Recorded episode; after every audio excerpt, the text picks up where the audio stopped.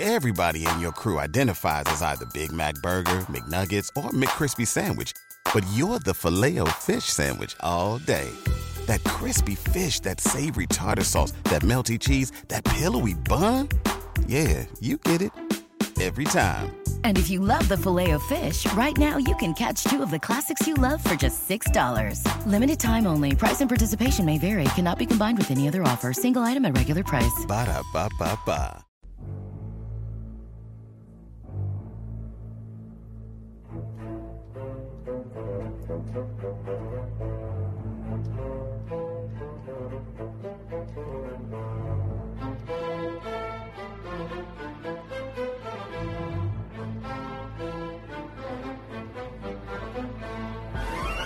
Hello, ASA podcasting listeners. Are you looking for a way to reconcile your inner nerd with your inner jock? Well, wait no longer. I'm Jeremy McDaniel, the commissioner of the revived ASA Podcasting Fantasy Football League. If you're interested in joining for the 2017 season, contact me, Jeremy McDaniel, on Facebook Messenger or by email. You can find me on the ASA Podcasting Facebook group or by email at jer.m.mcdaniel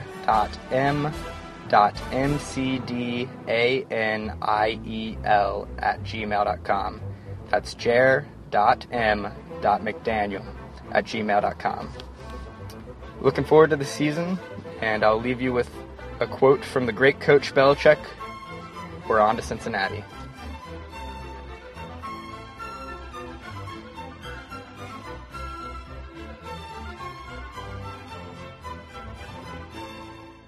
I don't know. Like you can't.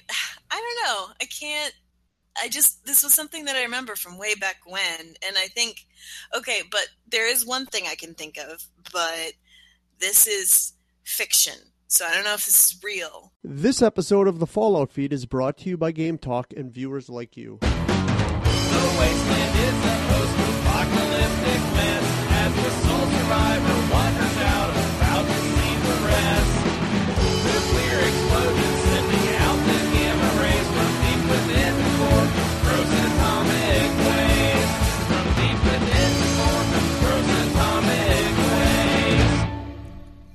Welcome to the 30th edition of the Fallout Feed Roundtable. It's the 12th episode of Season 3. We are the show who compares and contrasts Fallout experiences through a lively roundtable discussion by playing through the same quests with characters who have been randomly assigned drastically different attributes. Welcome, everyone. Hi, everybody. Thanks, Cara, for that nice, warm welcome. This is Andrew. Cara just said hello, and we have Ray with us tonight, too. What's going on, Ray? Evening, everybody. Hi, Carol. What's been going on? It's been so long since we've hung out. What? Uh, it's, tell us everything. Freedom. Freedom. Freedom from the chains. I won't let you down, so please don't give me up. Oh god, I'm just trying to get everything back in order now that I can have a life again. Oh, it's so great to have you back. This is awesome. What do you- what- very very nice. What sort of freedom? What are you doing? What's uh? You're just fresh out of graduate school. You've you've shed uh, the shackles of academia. What what does your freedom entail? Um, my evenings entail reading books for actual pleasure and catching up on all of the shows that I'm behind on and spending my weekends going to visit people that I have not visited for the past two years. So Oh well, I think that means you might be coming to Indianapolis soon, right? true, true. Oh my gosh, yes. I'm gonna have to crash your party and bring you a cup of coffee and say hi or something. Yeah. Yeah, you're you're crazy. You're um, what you're in a, a tabletop community, right? Hmm Yeah, we're still doing D&D? the D and D Nice. thing. Although I've had to back out a couple of nights too, and Yeah. I, I just tell them to go ahead without me. And the, you know, I'm I'm just the cleric, so it's it's pretty easy to just be like, all right, the cleric, you know, heals you for this or that. Like the dungeon master's really good about that. Yeah. So you had it's to just you had to bail on them. a couple of times. Yeah, I had to bail on a lot of things. Gosh, I wonder uh, what's wonder what that's like. Yeah, No, I'm just giving you a hard time. I, I kid. I kid. You're super dedicated to everything you do. Oh, it's shut up. really amazing. Uh, I Except I don't for know how you do it. except for the serious things in my life, like my job and stuff like that. You know. Well, really dedicated to the the fun stuff that I enjoy doing. yeah. Well, you're dedicated to being a good father and husband too. Oh well, you know, here and there, maybe sometimes if I fall into it. So uh, you mentioned reading books and and um and and you know, what'd you say? Reading books, watch, not watching movies. What'd you say? Um, catching, Catching TV shows, TV shows. shows. What are what are a couple of books that you like in uh, TV shows? That I'm I'm interested in what TV shows you're catching up on. Um, let's see. Are you like a game, last- uh, House of Cards, and like Netflix type shows, people, or are you are you like a, um, you know, Well, there are only a few series that I actually watch, and they pretty much are all geeky stuff, like The Flash. Um, I used to watch The Arrow, but not so much anymore. Uh, Gotham. I didn't realize you uh, were uh, like a Tomorrow. such a DC. I didn't realize you were such a DC like comic book fan. I like them all. That's awesome. I like them all. And then Agents of Shield, and Yeah. um, and I just caught up uh, up on last season of Doctor Who. Oh, Capaldi is leaving us just as I really started to grow attached to him, and yeah. I'm, you know, Are are you one of the few women out there who are sad that a woman is being the new Doctor now? I really don't care at all. I'm like, so long as it's good acting and it's, you know, the the cast has good chemistry, I don't care if it's like, Well, uh, so you're not even celebrating the fact. well, You just you, you're indifferent. If as long as the acting is good, you don't you don't care either way who does it. Yeah, I guess I'm to the point where I'm I am happy about changes like that in terms of um, what it could mean for future female roles and that sort of thing because uh, I don't want to get into the politics of you know Doctor Who here or whatnot, but I'm also to the point where I feel like it shouldn't be a big deal. Like this should be common, you know, like having women or minorities in certain roles should Yeah. be normal. So I don't think it's something to be super bent out of shape about. But Yeah. if you want to celebrate it, go ahead and celebrate it. If you don't like it, don't watch it. Personally, Simple as that. personally, I'd really like to see an Idris Elba James Bond movie. I think that would be pretty sweet too. That's that's been tossed around for years now. Yeah, he is such. He's got so much range as an actor. Yeah. I, ah, I really, really like him. There were whispers about him becoming the new Doctor. I was like, Oh, I could see that, Nice. but I feel like he does a lot of very, very serious stuff. I don't think I've ever seen him do anything lighthearted. he was he But played he he played does a, an a lot of extre- range. he played an extremely serious character on The Office for for a season or two. He he had like a, a, a small character arc. It- He was really funny in the fact that he was like the most serious guy ever. You know. Yeah. No, that's that's cool. I Um, wonder if he's like Terry Crews and he just never. No, it's not Terry Crews. I, I Um, like Terry Crews though. Oh God, yeah. But uh, on what is that show? That nine one one show or Bro- Brooklyn Nine Nine. Uh, Captain Holt. Nine-Nine. Yeah. Yeah, Captain like Holt's great. yeah, him and the dude from Saturday Night Live, the white dude. Yeah, yeah. God, can't I A- don't know names. Andy Like, they- Samberg. Yeah, they never break. Yeah. Everyone else on the show breaks. They never break. Well, like the TV show is also edited too. You know, I mean, they no, probably like cut out even behind breaks. the scenes, like they've commented that Oh, yeah. those two never break. They never laugh. That's uh, great. unless like it's just done. Is that another something. show that you like? Are you a Brooklyn Nine Nine fan? I've watched, yeah, I've watched a few episodes and I want to watch more. Yeah, my wife and I I'm like that one. I've always been meaning to get around to it.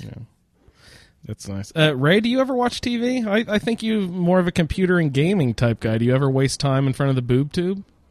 Um, not very often, but uh, I I did watch a series that he was in called Luther. Uh, yeah, I've heard was, uh, Luther's pretty awesome. Intense. Yeah, was- he's like was- a was detective or something, right? Yeah, Yeah, I've heard that's really good. in love with a serial killer. Yeah, he oh, that adds a It's twist. troublesome. Twist. My kind of guy. That's hilarious. Oh yeah, no doubt. With your characters in love with serial killers, no doubt. Yeah. Uh, speaking of uh, being in love with serial killers, Ray, uh, your character here. Uh, let's go ahead and uh, launch into some quests that we're going to get into tonight, or like go over what we're going to cover in the show. Uh, again, welcome back, Cara. We're we're really glad to have you back. And uh, Ray, thanks for hopping on tonight. Uh, tonight on the show, everyone, we're going to cover a couple of quests from Tales from the Commonwealth. It'll be our last two quests for this, the third season of the Fallout Roundtable. Thanks everyone so much for joining us this whole season long. It's been a fun adventure. And a special thanks to all of the uh, play along folks who've been sending in their wonderful feedback all season long. Uh, you just have one more time, you got to punch that in. So please keep up the good work, everyone, and, and cross that finish line and hold your head high that you uh, submitted great feedback all season long. So the quest Yeah, we will be covering. Yeah, yeah, it's been really good this year. Uh, so the quest we'll be covering is uh, three. Uh, let's see, the three little wastelanders, and also Atom's Glow. Those are cover out or uh, finish out tales from the Commonwealth and our season. Uh, well, we'll do one more feedback episode after this, and that'll actually be our season finale. And I couldn't think of a better way to put a nice bow on our season than hearing from our lovely play along folks. So thanks again, everyone, for participating. It's been a really wonderful season so far. Um, Cara, you said you were going to try to rush through some of these quests to see if you could hop on and, and have something co- to contribute this evening. Did you have chance to uh, finish either one of these? I did. I actually wanted to do when I was getting into it. I was like, I kind of want to go down all of the avenues. Uh, I didn't have time to, but I would like to totally replay these things again and take different Yeah. choices.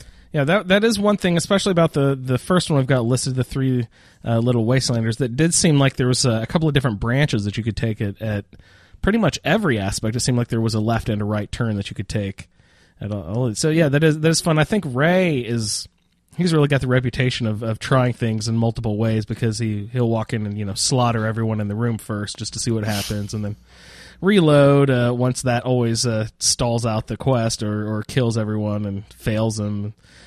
Ray, does it fail you most of the time when you do stuff like that, or what? What happens? Uh, depends on who you kill, but yeah, if you kill the quest giver, Yeah, uh, if if they haven't been set as um, Essential, essential, yeah. it kind of screws stuff up. You, you fail lots of quests that way. But you, he does the whole reload just to see what happens. So, uh, uh, yeah, Cara, why don't you go ahead and uh, start us off with three little wastelanders, and Ray and I will hop in and uh, and we. I know that you're uh, just kind of playing the quest here. Um, did you continue on with the original? Um, character that you rolled for this season, or did you have just a different character that you uh, loaded for for this Tales from the Commonwealth? I had to load a different character because I did not get that character leveled up anywhere near enough to do to get to these places. Oh no, that's that's totally fine. Yeah, so why don't you uh, go ahead and uh, tell us a little bit about your adventure? Okay, so first I found myself at the oh God, I want to call it a sinkhole, but that is not. Yeah, it, it's Yeah. A, the gullet, old gullet sinkhole. Yeah, that's totally right. Yeah, Okay, that is, that is right because I was like, that's a really big sinkhole though. So yeah, so first I I made my way there, and I was I spent uh, way way too much time just looking for oh, no kidding where the quest got started. I No felt kidding. so dumb. yeah, the the only clue that we have is that above Old Gullet Sinkhole is a small town, and there are bunkers there. Explore. You know, you're like you're not given any direction about which of these buildings to explore, and it also took me a long time because. I was looking too closely. I wasn't just like looking down the street to see if there was any obvious differences about any of these buildings on the exterior. Mm-hmm. And it's been so long since I've touched the game too that some things I was like, I, I did not realize they were different until I got close enough. Like, for example, when I did finally figure out where Carlos's bunker was, I realized, oh, these turrets are neither attacking me nor can I hack them. Mm-hmm. Okay, ah, okay. And so that's when I finally got myself turned around. And that was after I wandered around the, actually in the sinkhole, fought off the Deathclaw again, that poor Deathclaw. How many times have I killed that guy? fought with the stingwings. Those almost did me in uh, because I was not careful at all. I went up to the Greentop Nursery and I was like, hey, Do you guys know where this is? No? All right. Because when I thought bunker, I was picturing something very different. I was kind of picturing something Yeah. militaristic. Yeah, me too. I was I was picturing, you know, that building that Danse runs off to about two thirds of the way through his storyline. Yeah. that that sort of building is what I was picturing. Yeah, where you also find the old paladin knight. Yeah, that's that's exactly what I was picturing. But then when I saw it, I was like, okay, yeah, yeah, I get that. I do. Yeah, So that Well, was good. and, And then, oh, sorry, go ahead. I was just gonna say the the whole detail that we're beating around here is like the big difference is all the there's all these beat down houses in this town above the the old gullet sinkhole, and just one of them has two turrets sitting outside by the doors, mm-hmm. and and when I finally figured out, oh, that's okay, that's the indicator that there's something here you need to check out. So mm-hmm. then I went up to the door and just started pounding on the door, and to get no response, to yeah, no avail. Get the error. You need a key to get in here. And I was just like, what the fuck, man? So I not only did it took me forever to figure out which house I was supposed to be messing with, but then it also took me even longer to figure out how I was supposed to interact with the, the house. Did, how, did you Yeah. did you stumble upon that quickly? Once I finally found the house, yeah, I just kind of fussed around it. I did first just try to go straight in, Yeah. uh, and then the, you know, the notification came. I was like, mm, no, you need a key. So then I was just looking closely at everything, and then I saw the intercom, and I was like, oh, that was mentioned because I, because it took me so long to find this place. I actually looked up the wiki, and I was like, okay, who's the quest giver? How do I find the freaking quest giver? And I saw intercom listed on the Oh. wiki, and I was like, aha. Thank Let's God. go, yeah. No, I just didn't Uh, see the it. intercom's a lot easier to see once you take out the two turrets that are sitting next to it. Uh, uh, does is it blend in or something? Because I it was not obvious to me at all. It, it took me a long while to find that damn intercom. Once I was knocking on the door and I was you know rejected entry there, I started like running around behind the building, seeing if there was like a trap door, a storm door to go in, or if I could run up the side of the building, up a, a stairwell or something, and find a secret like caved in wall. I couldn't find any other way to get in. But evidently, uh, you know, um, spoiler here. There's there's evidently later on in the quest there is another way into the building, but I I did not find that way either. But uh, sorry. Anyway, so once we find this hidden intercom that Andrew couldn't find, uh, Cara obviously found it. Okay. Uh, what what sort of interaction are we about to get into here? Uh, we get one of those uh, witness protection voices coming out over the intercom. Uh, you know, like that, uh, where it's it's lowered purposefully so you don't know who they are. The identities of these testimonies have been changed to protect the innocent. Uh, but there was something about it that said feminine voice to me, although I was uh, that kind of. No, I was me right too. yet wrong. Yeah, I, I totally got that too. I was like, oh, there's some this th- this is a female voice that they're totally masking to make it sound like it's a guy or something. Something weird. There's a weird quality to this tone of voice, you know. Yeah, I, I totally. He had a, he had a potty too. mouth too. Oh He yeah, no kidding. Uh, goodness. There's he- no civility out in the wasteland. Do you remember any specific lines, Ray? Uh, no, all I remember is that uh, um, thinking, okay, this asshole needs to die. And what is our purpose for trying to get in here yet? Do we know? We don't know anything about. It. We're just trying to investigate this part. We haven't met uh, anyone walking around outside yet, right? Yeah, that drove me a little crazy. Sorry, go ahead, Ray. But um, for me, it was the I've seen this house, you know, ever since I loaded the mod. uh, I've played four or five characters around, you know, Max, and so I keep seeing the house with the turrets and everything, and I think, oh man, I got. I hope this is one of those uh, Tales quests we're doing. And so I was excited when I uh, found out that it was. Uh, Oh, nice. You know, I was finally going to get get to check this place out. That, but you you just kept running by it every time you didn't stop by just to just no, because check I it knew out, see- it, it- I knew it was a Tales quest because it wasn't it it wasn't there before. yeah. So I, I knew it had to be part of that. Your fucking memory, Ray. I can't remember what building had turrets in front of it and then didn't the next time I walked by. I, I won't remember stuff like that.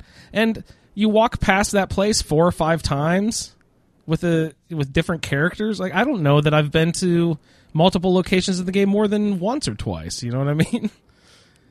You're all over the You place, know. man. Well, you know, it's kind of hard not to pass the same place. I think I'm up to about 50 characters now. Oh, holy crap! Yeah, I'm, It's I'm- like that place is your second home. Yeah. he lives. He lives just north of the gullet. I like doing the gullet. you get the magazine that makes you swim faster. Yeah, I was just about to say that. I, I stumbled through that sort of like back exit of the the gullet, sort of looking for the bunker, and that was not the correct entrance. But I did find that magazine. Is it like the Wildlife Survival Guide? What what is it actually called? Uh, Wasteland Survival Guide. The Wasteland Survival Guide. And you're right. Um, it said 25% swim f- faster, and I was just like, ah, whatever. Who, who cares about that? And then I went and I swam, and I was like, this is really significant. I am really motoring through the water now. It it is it is a huge perk. So everyone, go check out that magazine specifically. I know that uh, they all have different um, different perks, but that swimming one is actually really, really, really nice. Especially if you, uh, I've, I've got the what is it? It's not Aqua Girl. Is it called Aqua Girl? The one that lets you swim in water without taking Yeah. rad damage? Yeah. So I've got that teamed up with it, and it's that is a really really good um, build to have early on in the game. I would say um, get Aqua Girl, and then that specific magazine uh, from the old uh, Gullet Sinkhole, and th- that'll let you swim away from just about anything. Which is, uh, I think, a, a really great evasive tactic in this game. Yeah, crossing waterways instead of taking the road sometimes is is really nice. Yes, yes. There are inlets and bays, and the river. The way that they stack the walls up on the river, they make it really hard to get out of the river sometimes. You know what I mean? Especially, especially through downtown, they seem to put like uh, tall brick walls that you with no ledges to climb on. So you have to use the bridges to get across, or you can't get out of the damn river. Yeah, or go the long way Yeah, around and yeah. still, you know, you get just as much trouble. Yeah. yeah. Oh gosh, so we're talking to some mysterious figure on the uh, intercom. They don't um, reveal the identity of his name yet, do they? Uh, it does say the only reason, yeah, you know it's Carlos's bunker is if you Okay. go up to the door and it says you need Carlos's key. Carlos's key. Okay. So we're talking. We're speaking like, to oh, a, a, a foul-mouthed, we think, female with a disguised voice named Mm-hmm. Carlos. But I mean, I was confused as to why though, based on the questions I had. Like for some reason, the character wanted to get in, and I was like, okay, but why? yeah. Either that or or trade or or something like that. I Yeah. I went with uh just hey, can Hey, let me in? I, I up?" really want in. And of, of course, they came back with a yeah, sure, come on in, right? yeah, oh yeah, that was totally what happened. Exactly. I've, I've got tea and crumpets. Why don't you have a seat? Yeah, yeah. Uh, it went better than I thought it would, though, for just showing up out of nowhere in a full suit, going, "Hey, I'm not dangerous. Let me in. Ignore the turrets on my shoulders. I'm fine." I've got no power armor on. Ignore the power on me. Uh, but after uh, after you finish talking on the intercom, I, uh, then suddenly you're approached by someone else. Wolf. See his yeah, Wolf was his name. Yeah, he's he doesn't look sleazy or or sound sort of shady or anything, right? This guy is all on the up and up. Oh yeah, especially with his proposition of like, "Hey, you want inside, huh? So do I. I'm trying to weasel my way in there myself. And he makes it sound like you know it's like a, a utopia in there for scrounger stuff. Um, and and I'm sitting here go going, okay, but why do you? So you want to get in just because you want his stuff? All right, sure, let's do this. I'm supposed to do this quest, so let's do it. I don't know why, but I'm doing it. he didn't really give a reason, did he? Other than he you know what was in there. He, there were supplies in there. Ray, what what else does Wolf tell us? Did you go all through all of his dialogue cycle? Um, yeah, and it's all pretty much the same stuff. He's he's pretty limited. There's two ways you can go with him. That's Yeah. about it. Yeah. All right. So what are those ways? So you can go the quiet way, uh, which he tries to push you for. Um, you know, which is talk your way in, and then um, you can go the max way, and uh, you know, be violent. And he, you know, oh no, you don't want to do that. That just isn't going to work. Yeah. No. He he suggests that you try not to kill anyone. Yeah. Says, no, you don't want to shoot the place up because you might accidentally hit him with a bullet. yeah, you don't want to do any of that. I said, no, I'll use a sword. Problem solved. I'm sure that's what he meant. All right. Oh, so God. how did you, how did you get into the building then, Ray? Um, so he tells you to, um, you know, that uh, this guy Franz is Well, a, I, I mean, there's movie there's nut 50 and- steps before we get in. So yeah. um, and you know, if you if you go turn his power off and then go down and offer to help him, you know, um, get his movie player back on, then you can switch out the The, the holodrama. holotape. Yeah, with his uh, with this scary movie, and he'll run away. yeah. So was there another option to get him out of there? Because I thought that that was a little weird, just to go shut off his power and then go down and then offer to fix his power, and then while his back is turned, swap out the holotapes. Was was there another way to achieve Well, this? Yes, there was. Okay. You can go down and cut his head off. But then, how do you get into the next bunker? You go down and cut her head off. Oh, oh, So- yeah, I'm not. I'm not thinking right. It's just swords and decapitation, Cara. Yeah. So once you do that, Wolf gets all pissy and and uh, Not wolf. you know he you know he's like oh you know now you're gonna have to you know find another way into the bunker. And so uh you know he says you're just gonna have to go look around. And the the quest Why don't you tell him to go look around? yeah it's it just says you know find a way in. Yeah, I don't like it with Tales. Sometimes is a little too open ended like that. I'm really used to four guy, you know, holding my hand. Here's a quest marker, Andrew. Go right here. X marks the spot. And Tales are a little bit more open ended than that. Sometimes it's a little frustrating. well, that's life for you. Did it ever add a quest marker there, Ray, or was it just always sort of Nope. like, well, find another way, smart guy? it just it kept uh, the quest marker stayed on uh, wolf the whole time and you'd go talk to him and he'd go well did you find a way in? So just started going Yeah. through and looking in every house you know climbing all over the place. Finally found a, a bunker um, annie's bunker. So you didn't wait on Franz to to run to Annie's bunker? No. Because he was dead. yeah So that would make it that would make it that would make it considerably harder because it was a lot easier for me because I would just followed people around. Like the whole point of the the swapping out the holotape was let's see.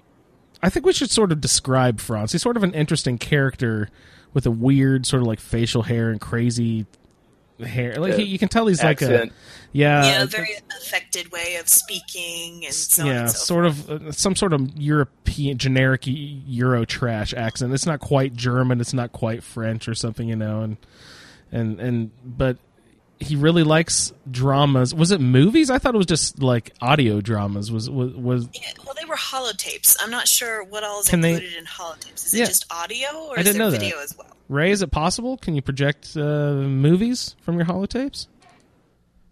I haven't seen it done, but I don't know why you couldn't. Yeah, Interesting. It'd be black and white essentially. Only it'd be green and black. But yeah. Mm-hmm. Interesting. So uh, he was really into dramas, and we're going to swap out his um, uh, his dramas with a horror tape. And um, when we turn the power back on, when we go back outside to the fuse box, that'll then light up a, a horror movie, which will then scare Franz out of his uh, his bunker, uh, leading him to run to a different bunker, and that's how I found it. So it was really frustrating for you. That sucks because that small little town has lots of little nooks and crannies to run through, right? Yeah, there's only about eight houses in that little that section. But I there's figured lot- it couldn't yeah. be too far away. No, no, yeah. Uh, See, that was another thing. I didn't know if it was like all of the stuff was going to be right here because, um, we didn't even uh, say there was some sort of speech that they gave about those three that Wolf gave right there. He said there that there were three bunkers and they're all interconnected somehow. Did do you Yeah, remember any they were details about that speech? They were all friends and they he was talking not about the bunkers being connected but all of the people in the bunkers having shared something in the past. There's something that he's kind of alluding to but he doesn't spell out. And because he has that information on their past he thinks he has a way to get you to get them to get into carlos's bunker. Okay, and so that's uh, that's when he starts us off to scare Franz out because he knows Franz has a relationship with the next person and he would run to them that would get us into there. And he thinks that if we use two of the other people that we could get into the third place that would grant it grant us access there. Uh, and so the second time I played it, I played it that way, where I just scared them the quiet Uh, okay way. yeah. Um, kept everyone and so I put in Casey's top forty holotape. How did that go It didn't scare him. Did- so he didn't leave the bunker No, Did it I had to give- damage his furniture. yeah okay Seriously, that, that comes up damage his again later furniture. Yeah, that's funny. That comes up again later um, in the in the quest uh, here in the next step. That's funny that you had to damage all the furniture.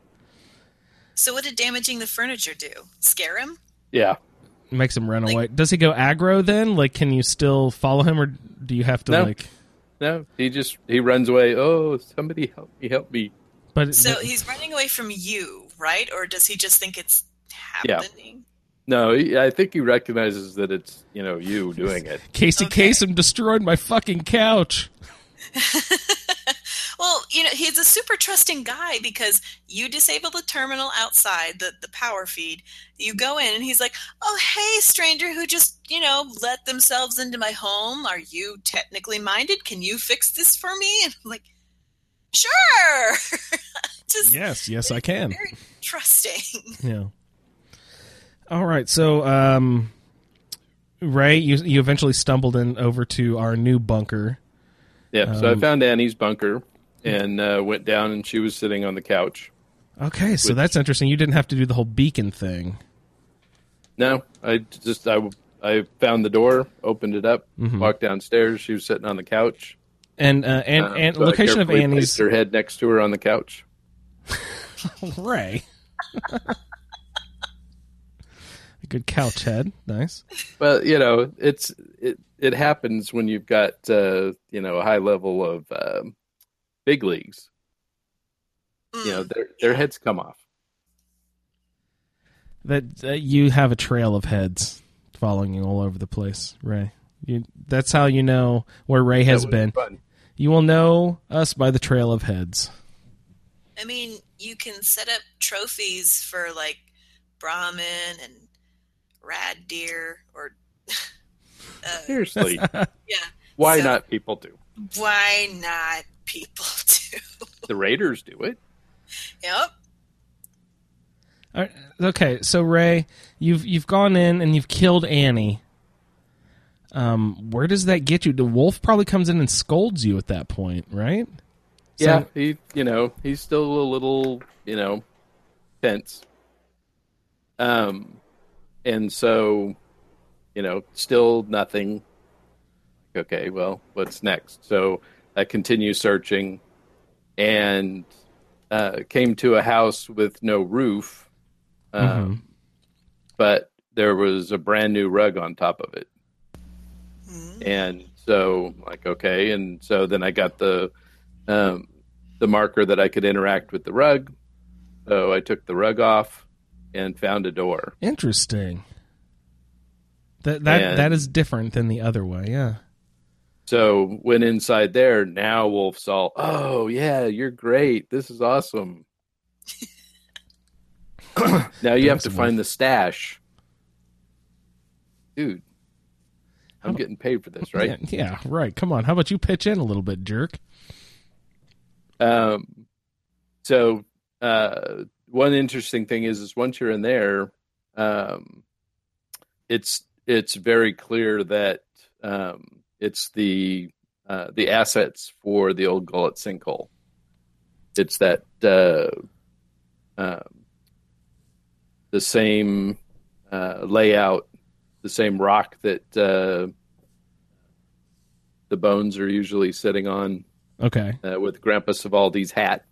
hmm Um, and so at that point, if you've been to the old gullet sinkhole enough, you recognize that you need to go up the embankment um, and that it leads to a basement.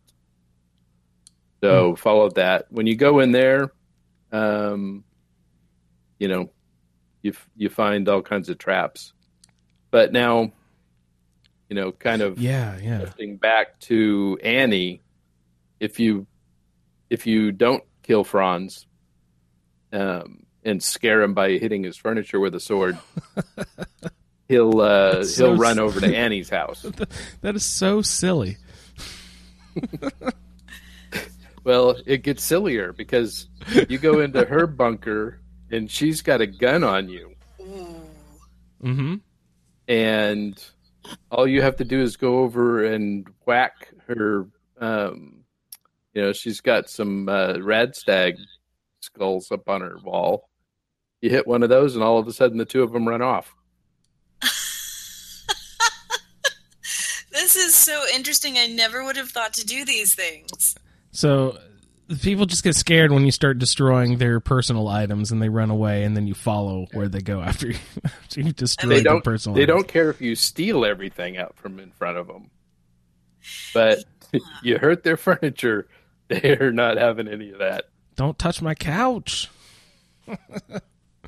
That's great. Um, yeah, I, I didn't discover about the stealing thing until I accidentally picked something up at the the next quest, and I was like, "Oop!" I just picked that up before the, thinking about it. It was like some of the the glowing shrooms, um, and and then I realized after I'd picked it that it was red, and I was like, "Oh, what? Really? Yeah, No one's nobody gonna- cares. Down? All right, that's fine." Man, I didn't even I didn't even try it out. I just didn't touch anything because it was all marked red. And I, I, I might have to go back and loot some stuff. Um, right? so mine was a little bit different down in there when i when i popped down into annie's bunker i got the uh, immediate notification that i needed to put a radstag head in the freezer Yeah. Well, first after you That's- get out of uh, Franz's bunker, then Wolf finds you again, doesn't he? yeah okay i'm getting ahead of myself you're right um this is all a result if you go down the path of putting the horror tape the horror holotape in and then franz gets scared and runs out and goes into annie's bunker but wolf cuts you off right after you see where franz Where is Franz going goes. yeah Yeah, you hear him screaming at the the next bunker over, like, "You need to let me in, please! It's an emergency" or something like that. and he eventually gets let in, and Wolf is just suddenly by your shoulder, going, "Hey, good work! Now here, have a radstag skull."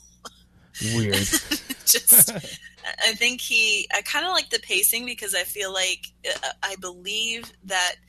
Uh, Wolf kind of waits a little bit and he's like, All right, let's give it a second. Yeah. Okay, go in All right. them. Now, now let's go. Uh, so, um, immediately upon entering the bunker, uh, you get the the the quest tells you to put the radstag skull in the freezer. Oh wait, we are getting No, we, we missed no, we missed it again. There was something about radio too. Yes. Um, um, Yes. um, Annie is a what did he say? She, she's a big fan of um, DC. Um, yeah, Diamond City Di- Radio, Diamond City Radio. and, and hunting. I think. Mm-hmm. Yeah, Yeah, because she had she had trophies on her on her walls in in the Yeah. bunker. So she's she's really into hunting and Diamond City Radio. So and he tells us to put receiver, right? a beacon of some kind up on the uh, the radio receiver. Yeah. Which I, being dumb, went down into the bunker, and I was like, I'm just gonna put it on the radio on in the front of radio. Yeah. On, on- Wait, it doesn't go here. yeah, they, they're talking about the radio tower on top of the building. Yeah. Yeah. Yeah. Which that's actually where I thought the power was for Franz's building. Because I was like, okay, what looks like power Oh, cable? that's What looks like hilarious. yeah, so I got all turned around. It was, it, it was not my finest gaming hour That's at all. that's great. That's fun. So that's what that thing's up there for. Yeah, yeah. Uh, did you I, not do I that? saw You- it up there. I knew it didn't belong, but I couldn't figure out what the heck. Yeah, there's a there's a radio tower up there that um, Annie is using to listen to Diamond City Radio, and you're supposed to go up there and put a beacon on the radio receiver that will interrupt her signal down to her radio that plays uh, some sort of crazy signal carrier. Do you remember exactly what that was? Yeah, it is literally a dying rad stag, and it is an awful chalkboard uh, and nail sound. It's nasty. Oh, it's lovely. Yes, you put this you put this thing the signal interrupter on her radio receiver, and you go down into the bunker, and uh, and first she's like fussing at Franz, going, "It's not haunted. Calm your butt down. You're there's no overreacting." ghost. Yeah, yeah. And uh, then, then suddenly, DC radio is interrupted by the beautiful call of the dying rad stag, and and also, but also, you're right. Upon entering, uh, you get the notification to put the Radstag skull in the freezer of her fridge. Yes. But I was really confused, and I actually failed it the first time around Yes. because I was like, "But she's right there. Like she's She's gonna see me. right at me." Yeah. And so I I failed it initially, and then and I, I thought about just kind of going through with it from there, and you know figuring it out. But then I was like, I really don't want to. I'm just going to do this straight. So I just reloaded and uh, went back and did it proper, and Mhm. just popped it in there while they were distracted by the sounds on the radio Yeah. of the dulcet tones. So so while they're distracted by the sound, you're supposed to sneak the skull into the fridge, and then Annie's all like, "Franz, quit freaking out, man. Here, I've got something to calm your nerves. Let's. I'm gonna go over here and get you a beer out of the fridge." And they go over there. Franz is freaking out, going, "But it's the sound of a rad stag. Don't it's a you think dying that rad means stag. It means something. Yeah, You're a hunter. Yeah. Yeah, it's like sim. He said something like it's symbolic or something, hmm and I'm like, "What the hell did these people do back in the day?" Well, so now I see. Actually, I did it the peaceful way. Oh, Yeah, we're we're torturing these poor people. I didn't. I didn't. I didn't give these people this kind of uh, trauma. psychological trauma. I quickly Andrew, put them out of their misery. What a twist! We're the real monsters here. Twist. I never saw it that way. I see myself in a whole new light now. Cara's the monster. Yes. Um, the monster. so so um she goes over to get him a beer right and she pops open the fridge and oh my god it's a fucking rad stag skull in the freezer and they take that as a sign that you know it really is haunted and they they both get really fucking scared and they bolt did anything happen before they bolted I don't think so. Um, so they, they, they bolted, and you can uh, continue on the quest at that point. But um, like Cara said, she failed. I also failed the quest a couple of different times because I had somehow managed to not gather the fact that Wolf had given me a rad stag skull to put into the freezer already. So when I got the notification, put the rad stag skull in the freezer, I was going to the rad stag skull on the wall of the the bunker and trying to take it off the wall and put it in the freezer. Then there's two of them on opposite sides, so I kept going back to one to the other and try to take it off the wall and put it in the freezer. Or take this one off the wall, put it in the freezer, and it wasn't working. It wasn't letting me interact with anything, and I was getting Well, really frustrated. I know. I was just like, "What the fuck?" It's just because I didn't notice that Wolf had given me a skull already in my inventory, and all you really have to do is just walk up to the fridge, and it says "activate freezer." And it, if you Yeah. click "activate freezer," that that'll put the skull in in the freezer for you. So don't get don't get stupid like me and try to keep taking the Radstag skulls off the wall. It's already in your pocket, everybody. For me, it kind of faded into existence. Did it just pop Yeah. into existence for you, or did it fade in? Yeah, all the all this stuff. That's actually interesting that you mentioned that. Um, because all of these tail stuff, especially because um, I've got my save file so bogged down with crazy bugs and everything at this point. But you're right; uh, things sort of like fade in. Um, last episode we we did some football with some super mutants and when i showed up to that cell um, i walked right up to the edge and it was like the the world ended and looked straight down into nothingness. You could see like a floating blue water and like buildings and weird like nether world of fallout was underneath me. And then slowly the uh, bridge appeared before my feet and then the building sort of grew up out of nothing and then the world sort of appeared in front of me like really slowly and everything came i was like oh it's just the cell hadn't loaded yet.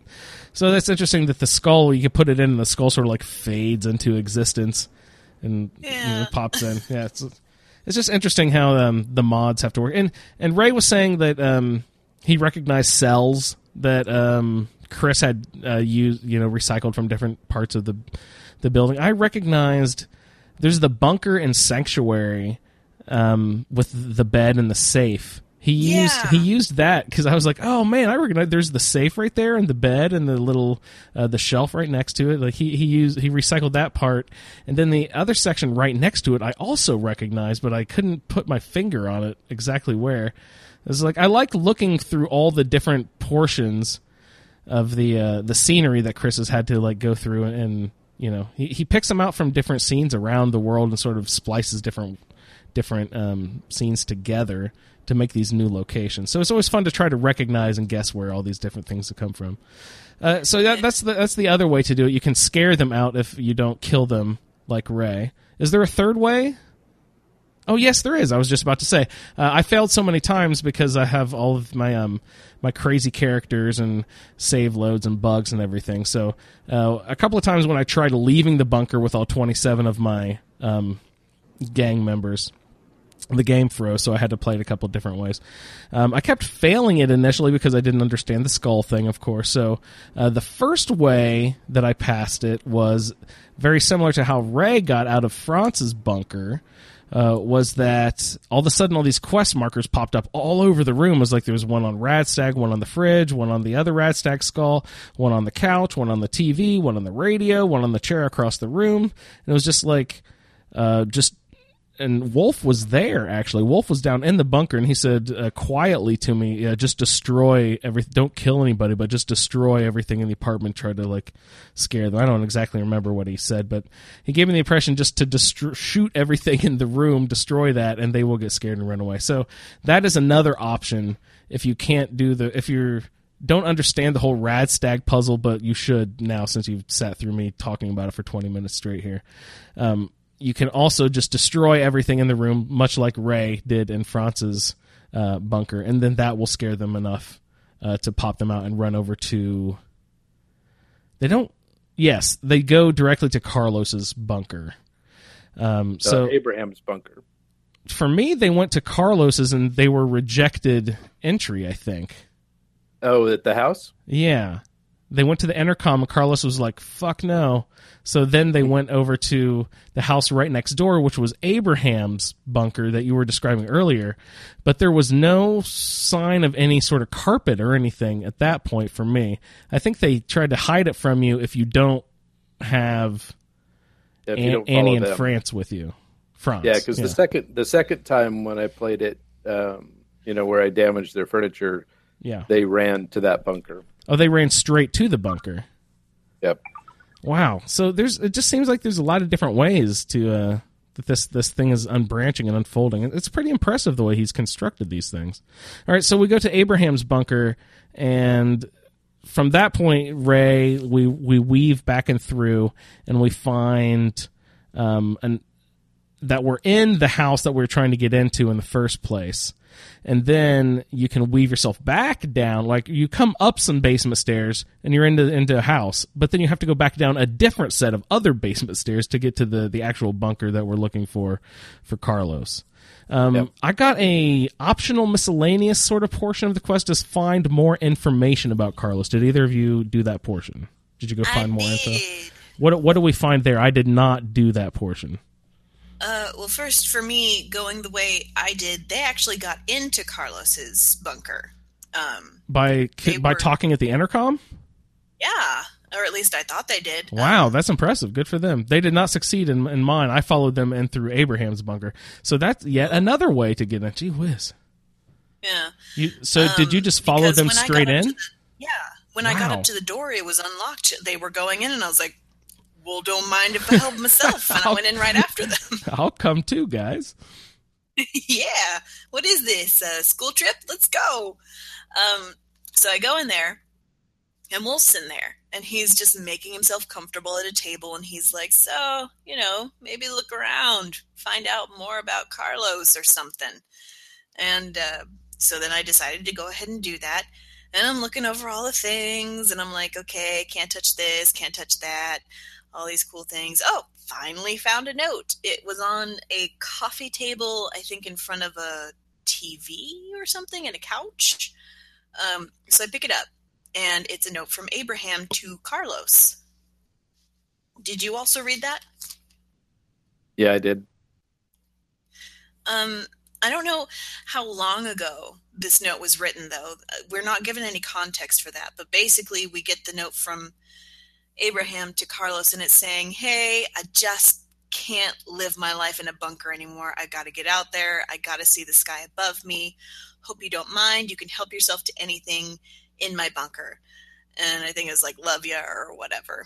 Um, so that, and that's pretty much just it. It gives you some context to um, I guess the once four group of four people Mhm. living there.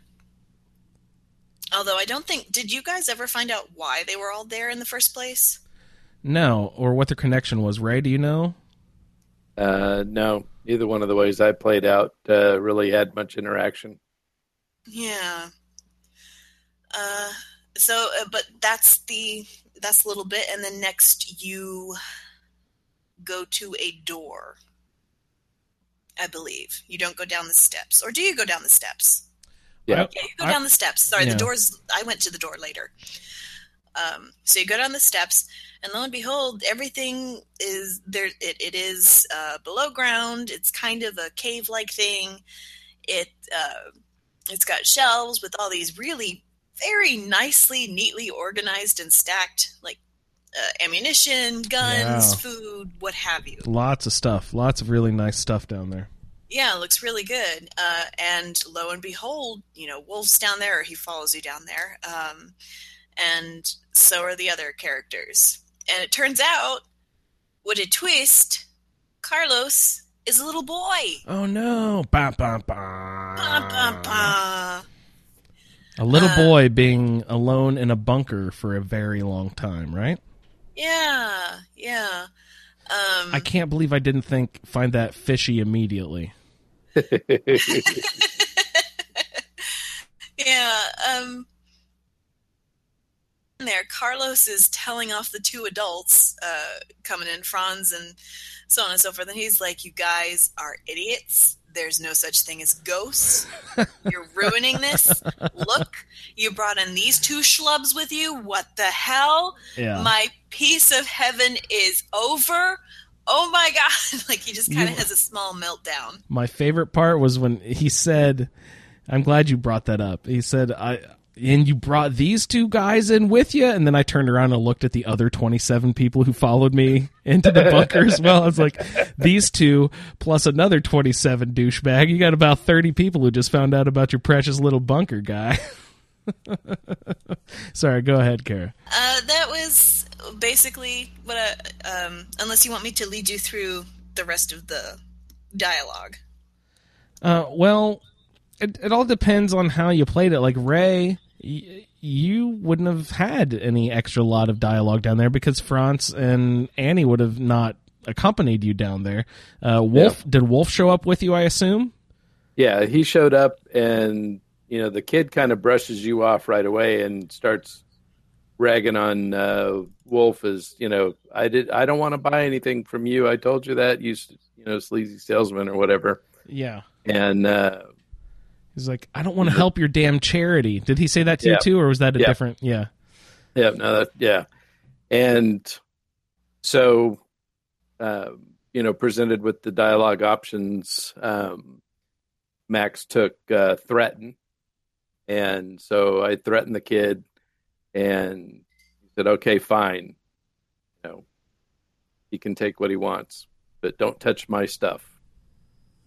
So you can take the supplies, but not his like personal items. Yeah. So at at that point, you know, uh, Wolf says, "Yeah, our our our employer." So you never find out who that is. Yeah, Um, mysterious employer. Um, you know, be very happy, and then you know, kind of says, "I'm done with you. You know, go away. Here's your cut," and gives you a thousand caps. Um, and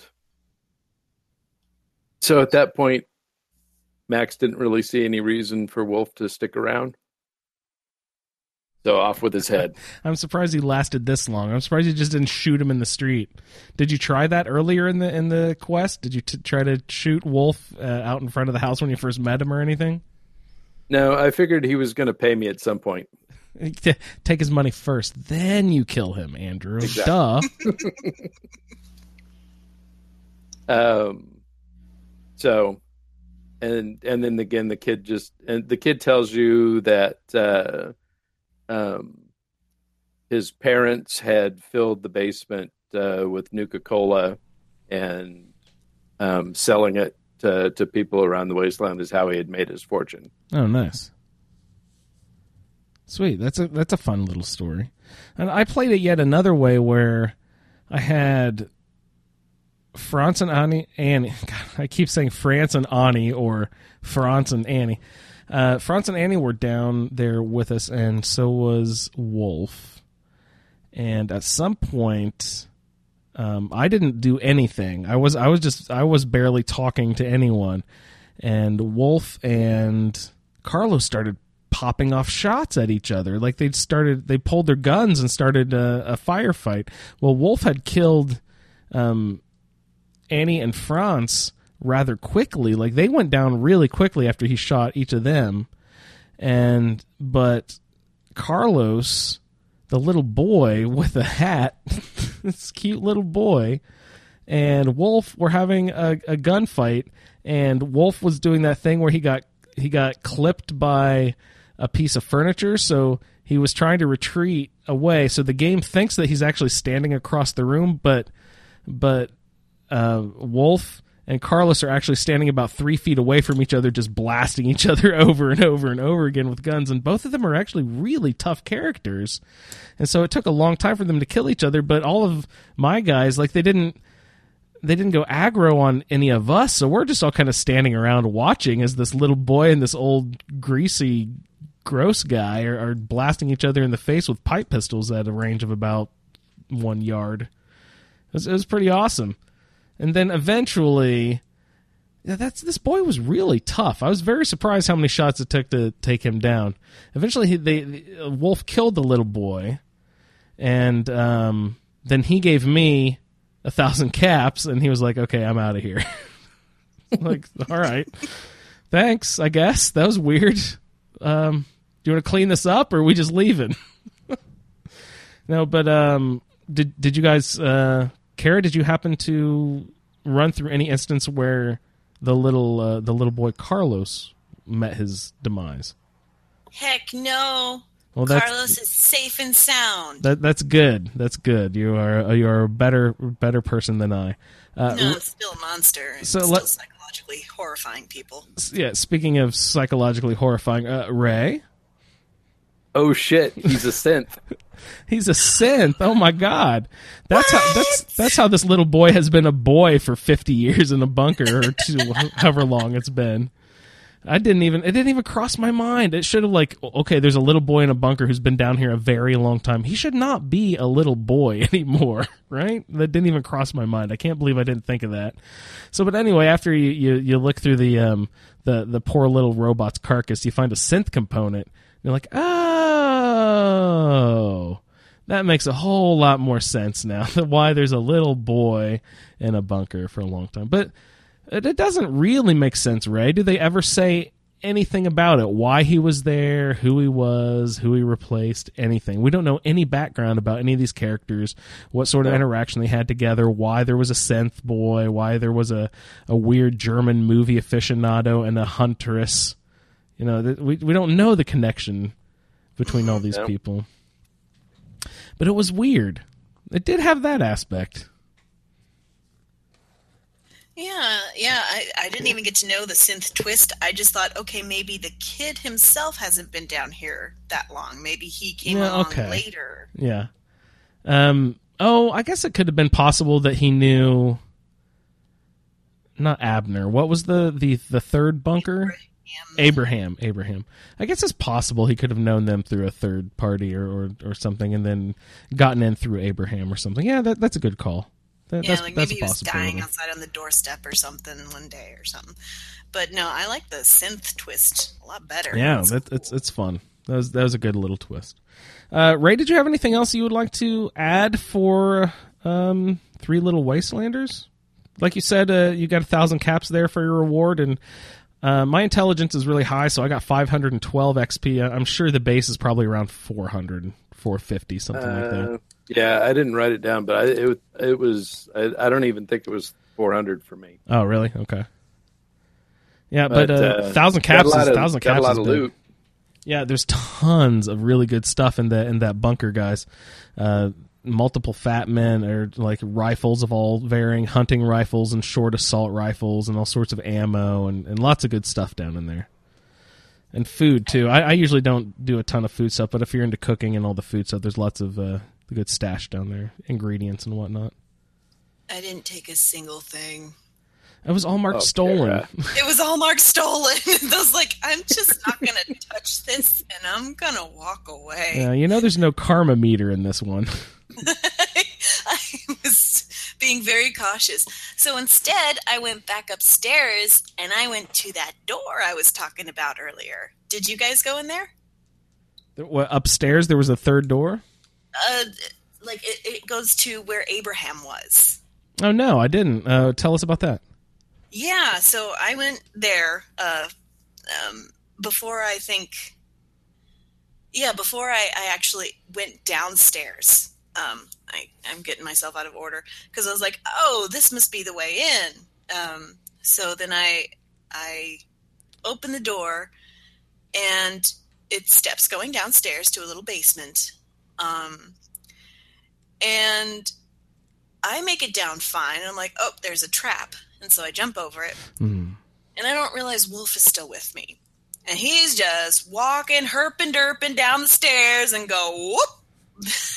and Tripwire. there's a tripwire explosion.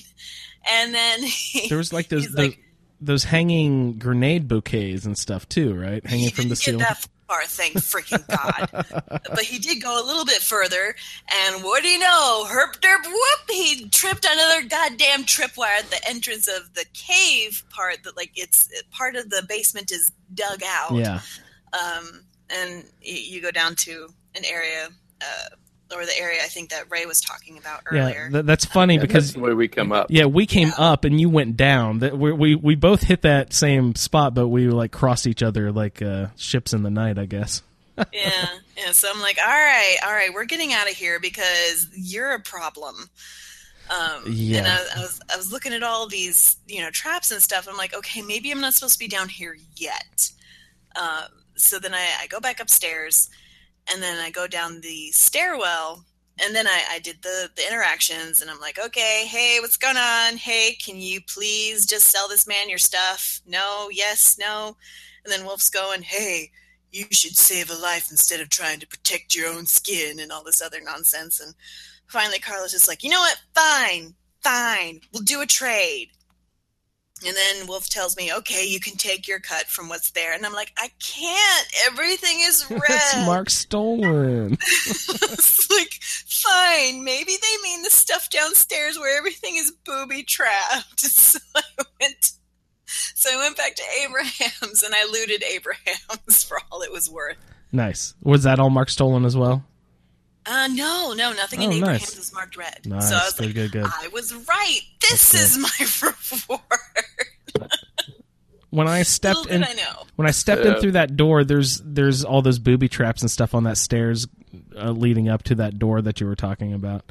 You know, I've got my 27 people with me, and as soon as I step through a door, I am automatically sort of like uh, teleported forward a lot further than normally when you would go into a door because of all the people that have to follow behind me. It pushes me forward. So it pushed me past all of the traps, but landed all of my people right in the heart of where all the traps were going off. So like you step in the door and it's just like boom, boom, boom, boom, boom, and all the guys like, oh, I'm hit, I'm down, help, bleeding, oh, take a knee, brother, help. So. There just- were 12 grenades in that tunnel. it, it took all of them down. It was hilarious. they're all I've got them all in power armor, but um, they're also broken down that none of them actually have any pieces of armor on the power armor anymore. They're all just running around in power armor frames. I've, I've abused these guys so much by this point. It's been great. Oh, uh, any other closing thoughts on uh, Three Little Wastelanders, Ray or Cara? I'm going back for my just rewards. You you better get them. You earned them. I did. Uh, yeah, so on that note, uh, we will go ahead and turn our attention to Atom's Glow. But first, uh, let's see, do we want to get into an email? Ray, I will have you walk us through Atom's Glow, so maybe I will check in with our, our email that we just got in today, if that's cool. Okay. All right. Um, so we just got an email today from a listener, Jay. So shout out to Jay. Thanks so much for writing into the show. We love it when listeners write in. So here we go. Um, sorry, I didn't have a chance to read the email. So if I stumble, I apologize. It is not your fault. It is mine. I'm ill prepared. Uh, greetings, all. I just wanted to write in and say I am anxiously awaiting the startup of the new roundtable. I have just come back to Fallout after a little vacation in Morrowind on ESO. Oh, that's nice. Cool. Uh, I started a new character in Fallout 4 to get back into the game and based it loosely off the Fudge Muppet Scientist build with a few tweaks. I'm not a huge fan of power armor, so I've been not using it at all in this playthrough. The high intelligence and low hit points make this build pretty squishy, but hopefully when I unlock Ballistic Weave, it will get better. My latest build made me think of a question for you all. When you build a character in Fallout, do you usually go for a maxed out and one attribute, or do you try to keep them somewhat balanced? Before this build, I would normally look at a perk chart and set my special up based on the specific perks that I wanted early on, and usually came up with a somewhat equally rounded character. Anyway, thanks for the awesome show and the amazing New Vegas playthrough from Pat, and tell Dennis that I can't wait to hear what he has coming up for Fallout 3. Thanks, Jay. Hey, Jay, that's awesome. Thanks so much for the email.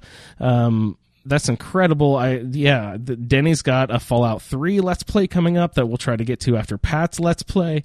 Uh, Secret in the works. Don't tell anybody. Cara's got maybe a Let's Play coming up that she might be working on at some point. So you know, don't tell anyone I said that. Uh, but that's awesome. Thanks so much, Jay, for uh, checking in with us. Let's see. Um, so points to get to in the email. Um, first off, Cara, weren't you a scientist build Fudge Muppet character? Was that someone else? That was me. That was you. What did you think of the scientist build? I loved it. You know how much I love my nerd rage. Nerd rage. Come on, do it. How does that go again? I have no idea what you're talking about. Could you give me an example of this thing you call nerd rage? You guys are assholes. You may as well do it, Cara, because you know he's going to go back and find the clip go and find it at the again. end of this. well, then he can do that. Good, so long as he has to Oh work man, for it. that'll take too much effort. I think that sucks. but I really did love Nerd Rage, um, Yeah. and being able to, you know, just kind of hack my way through most of the territory was was awesome. How, how do you deal on with your low level um, when you're just starting out? He said it, it can be pretty squishy, meaning you know you have really high intelligence, but your battle, you know, you don't have like a ton of investment in armor and strength and stuff like that. How do you, how do you deal with uh with combat early on? A lot of saving. Yeah, it's a save save scumming and saving. save scumming and running away. Uh-huh. because you know even the sneak isn't that great. Um, hmm ugh, uh, so you got to just be very very cautious in the beginning until you can, especially build up your power armor. Um, But he just said he's not a power armor fan. Well, he should be. Everybody should be. every, every good scientist likes a good set of power armor. right. I'm No, sorry, but that's when a you can tough get one without it. When Yeah, you can get yeah. jet boots on your machine, on your suit, the world is your oyster, okay? You How- can go anywhere. How many hundreds of hours have I put into Fallout 4, if not over a thousand hours probably by now?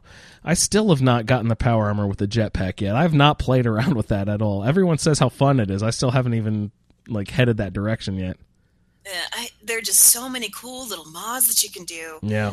Uh, the problem is scrounging enough material for it all. Number Yeah, one, and, then you got to invest into and you got to invest in the armor perk and stuff like that. And I never go up the strength tree. That's I always ignore that thing.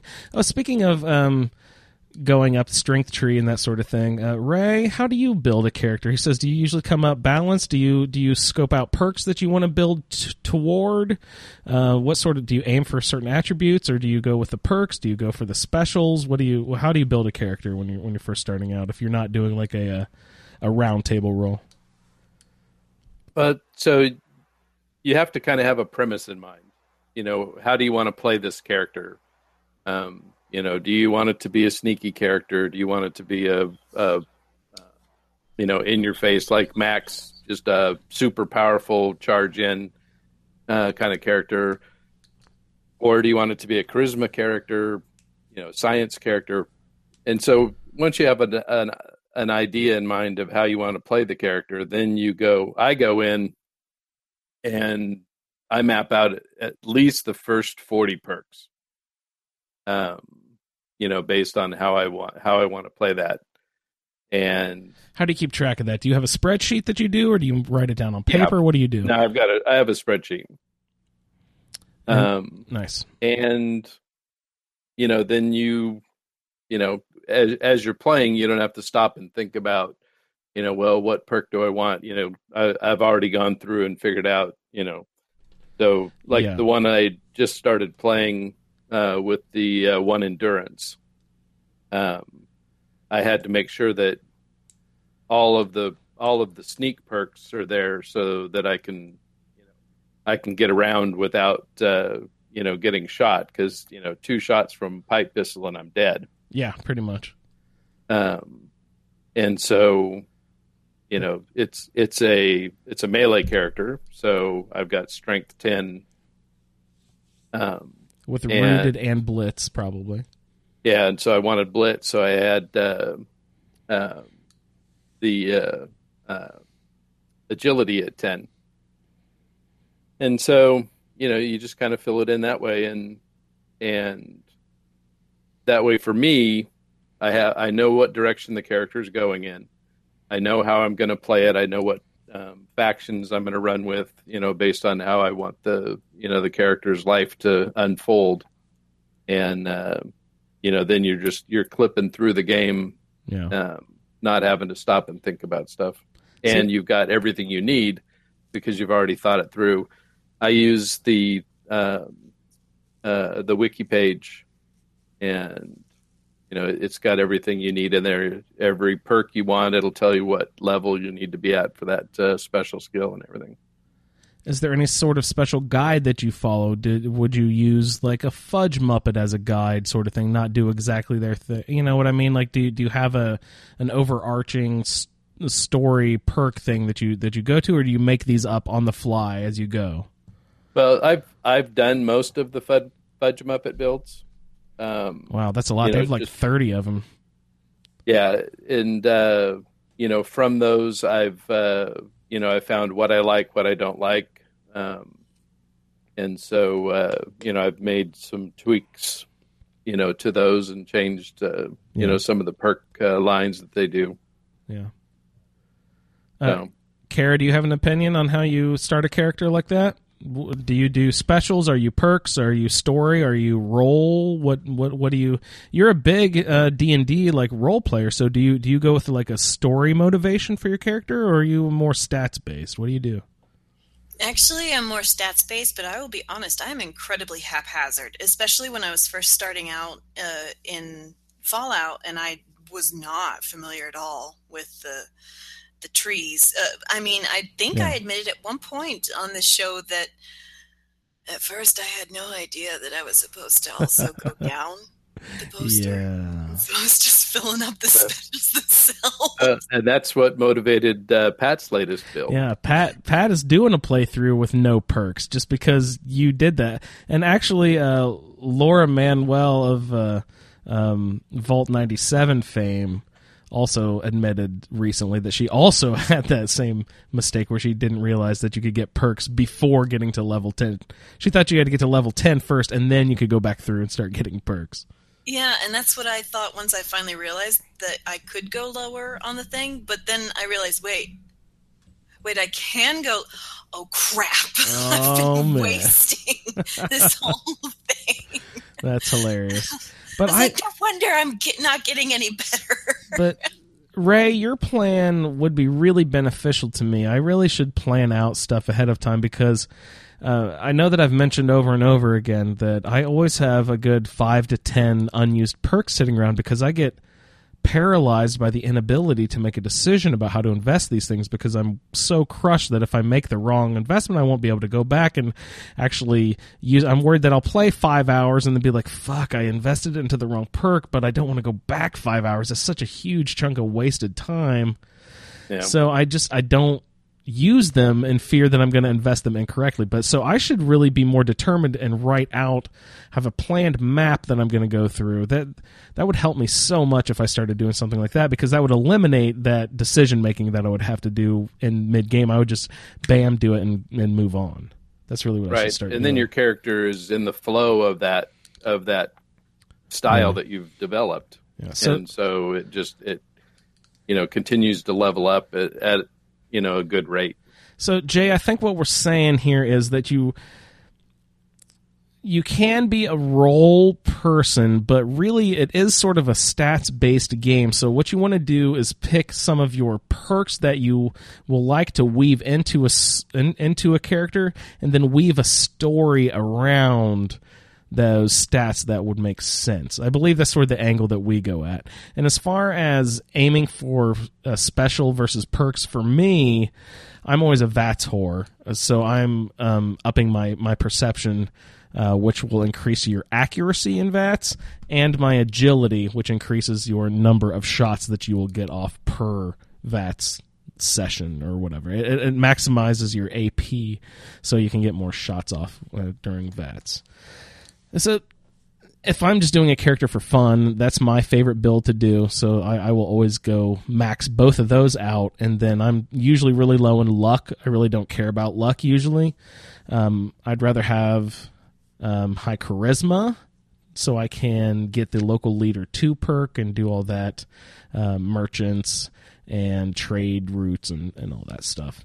Um, but you don't want to ask me how to build a character because I'm always, like I mentioned, paralyzed by the inability to make a decision at a, at a certain point. So I need to, you need to really just listen to, to what Ray was saying. He's he's obviously created 50 characters and and done this over and over again. He really knows how to map out a character well and do that. So I, I would I would take Ray's advice, uh, sort of get a good plan of what you want to do. At least get the first. I would suggest at least 20. He's saying 40 perks, uh, but just to get a direction that you want to go. Maybe you can start uh, going off in a different direction once you get a certain distance in with the character. Uh, but just so you have a, a starting place and a direction to go, I, I think it's good to follow Ray's advice there. Uh, speaking of Ray, let's, uh, without further ado, get into our next quest for the evening Atom's Glow. Uh, Ray, can you tell us a little bit about your adventure? So um, it starts off um, at the Lakeview Pier, uh, which is a house uh, with a boat on the deck. Um, What, what part of the map are we on here? uh, we're we're over um, on the Natick side. Um, that little lake over there, yeah, the Yeah. near the glowing sea. Yeah, yeah, just sort of north of the glowing sea. There's a pond. Natick is on one side of the pond with the the sort of collapsed police station and stuff. Um, sort of north of there is uh, the interstate exchange or whatever that is called. You know what I mean? That uh, Yeah, there's like a gunner base or raider base there too. right. Um, sort of off. And just south of that is uh, the uh, the mass fu- the mass Yes. fusion disposal site. Yeah, the mass fusion disposal. The blah blah. I can't say it. Um, that glowing pond, we'll call it. Yep. All right. So um, you enter the house, you see a door for the basement. Um, you go downstairs, and there's uh, a trail that leads through this uh, cavern full of uh, radioactive barrels. A um, couple of children of Atom uh, praying to a uh, uh, to a nuke, and then you you walk into a little uh, church area and meet uh, Father Malcolm, who looks a little bit like Jesus. yeah, he does. And uh, so going in there, you you talk to him. He wants you to spread the word of Atom's glory, and as a demonstration, he wants to he wants your help uh, to baptize Emily, uh, who has uh, just come to them recently, uh, diagnosed with a brain tumor. Yeah, where did where did she get her diagnosis from? Uh, I didn't catch that. Just doctors. She said. She said the doctors said that there's less than a ten percent chance of me surviving the removal. Yeah. So how? I mean, are there lots of high functioning hospital facilities with great working X-ray machines? I don't understand how she get like where does she get an MRI done here? How do they know she's got a tumor in her brain? What is, is- does she is she exposed like have some sort of like typical physical manifestation of a tumor? I don't understand how that she was diagnosed with this thing in the first damn place. I didn't ask. Yeah, he's not willing to suspend disbelief here, folks. Um, Because, because Plot hole in video games hole. is that why? Because video games? because Yeah. video games. Yes. well, because mods. Um, yeah, that too. not to say video games don't have their plot holes, uh, but I think I know that there are still hospitals with MRI machines out there and stuff like that. So it's possible that, of course, there's not one in the nearby area, as far as we know, that has power running to it or a doctor that can utilize it. But uh, who knows? Maybe she's come from the next province over. I don't know. Can you see a tumor if you hold somebody's head next to a radioactive barrel? Sure. Do it all the time. Yeah. Um.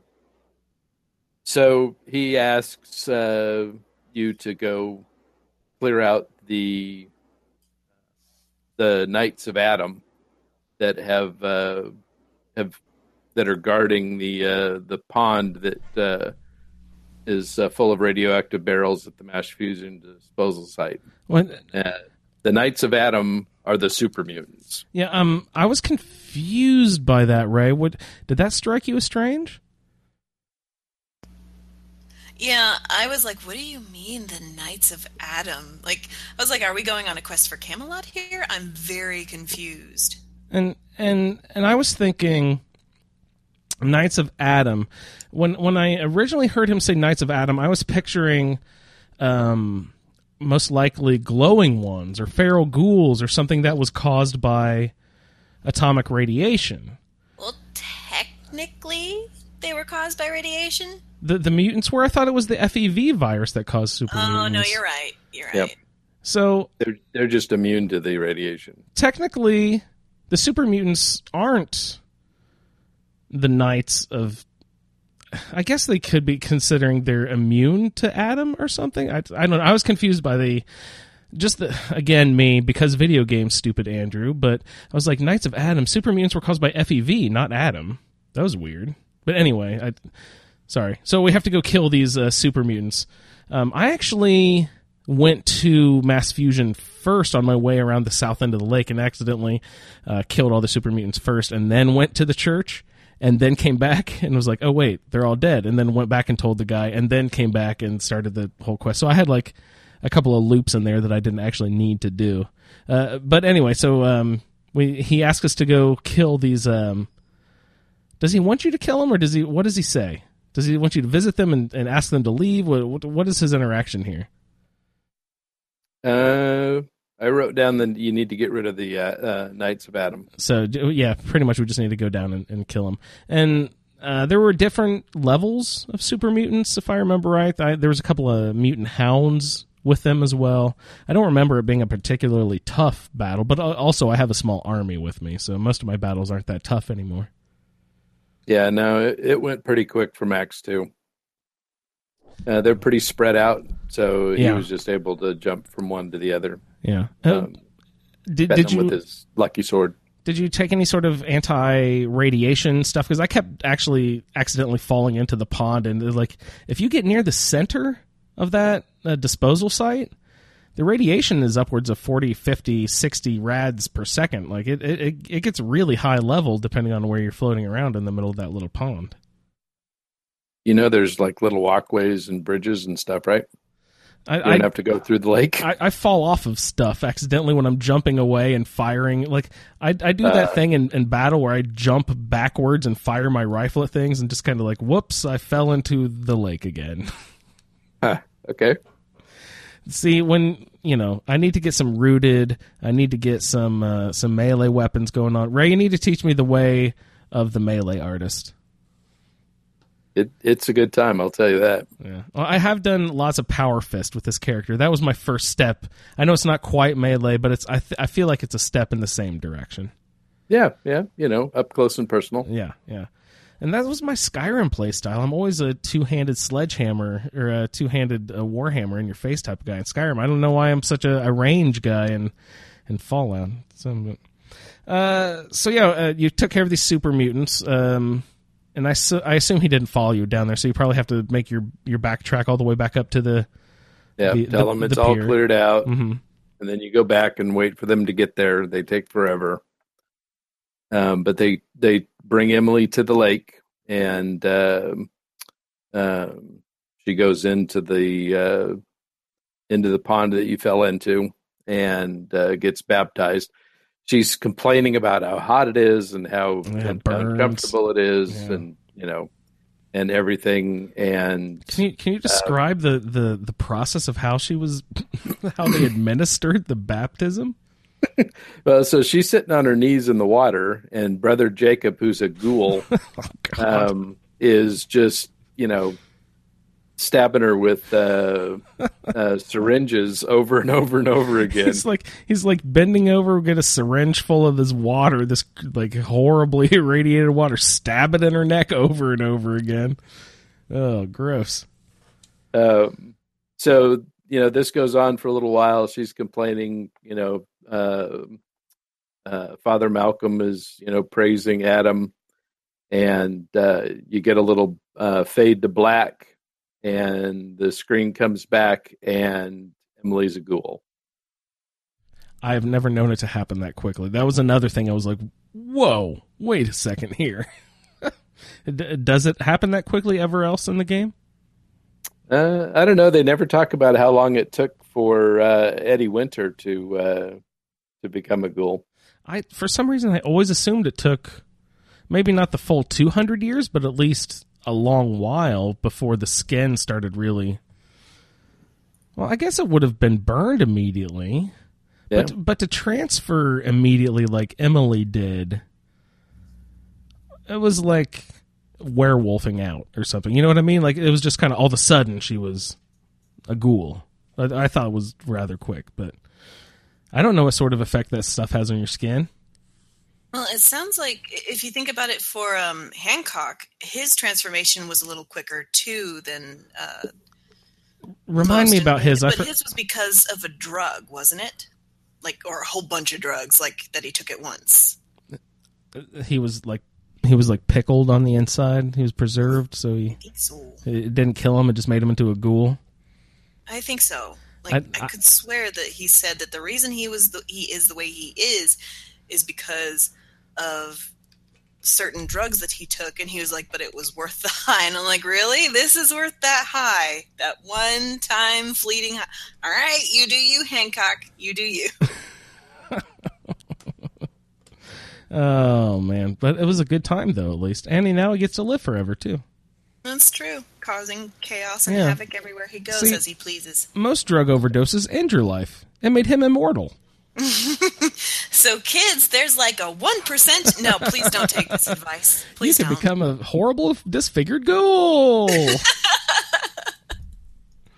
Well, so so they come up out of the water. Everybody's you know um, praising Atom, and Max thinks, you know, we don't really need any more of these freaks in the Commonwealth. this pool shall not only be your place of birth, Emily, but also your place of death. Yeah.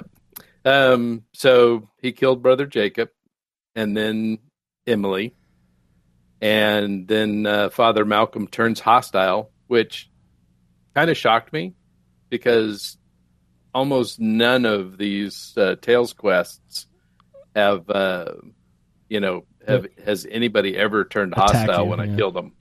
Yeah, he he didn't write that in very often, did he? Maybe he really liked Emily. Evidently. So he he starts blasting you with his one. gamma gun. Oh, nice. He has a fun gun to take. I like those Uh, gamma guns. Yep. That's cool. Um, So uh, when does the quest actually? Max Max end had here? actually, you know, when he went to kill the mutants, um, the reason why I didn't have any problem with the um, radiation was because I took had taken a dose of the mysterious serum. Oh, nice.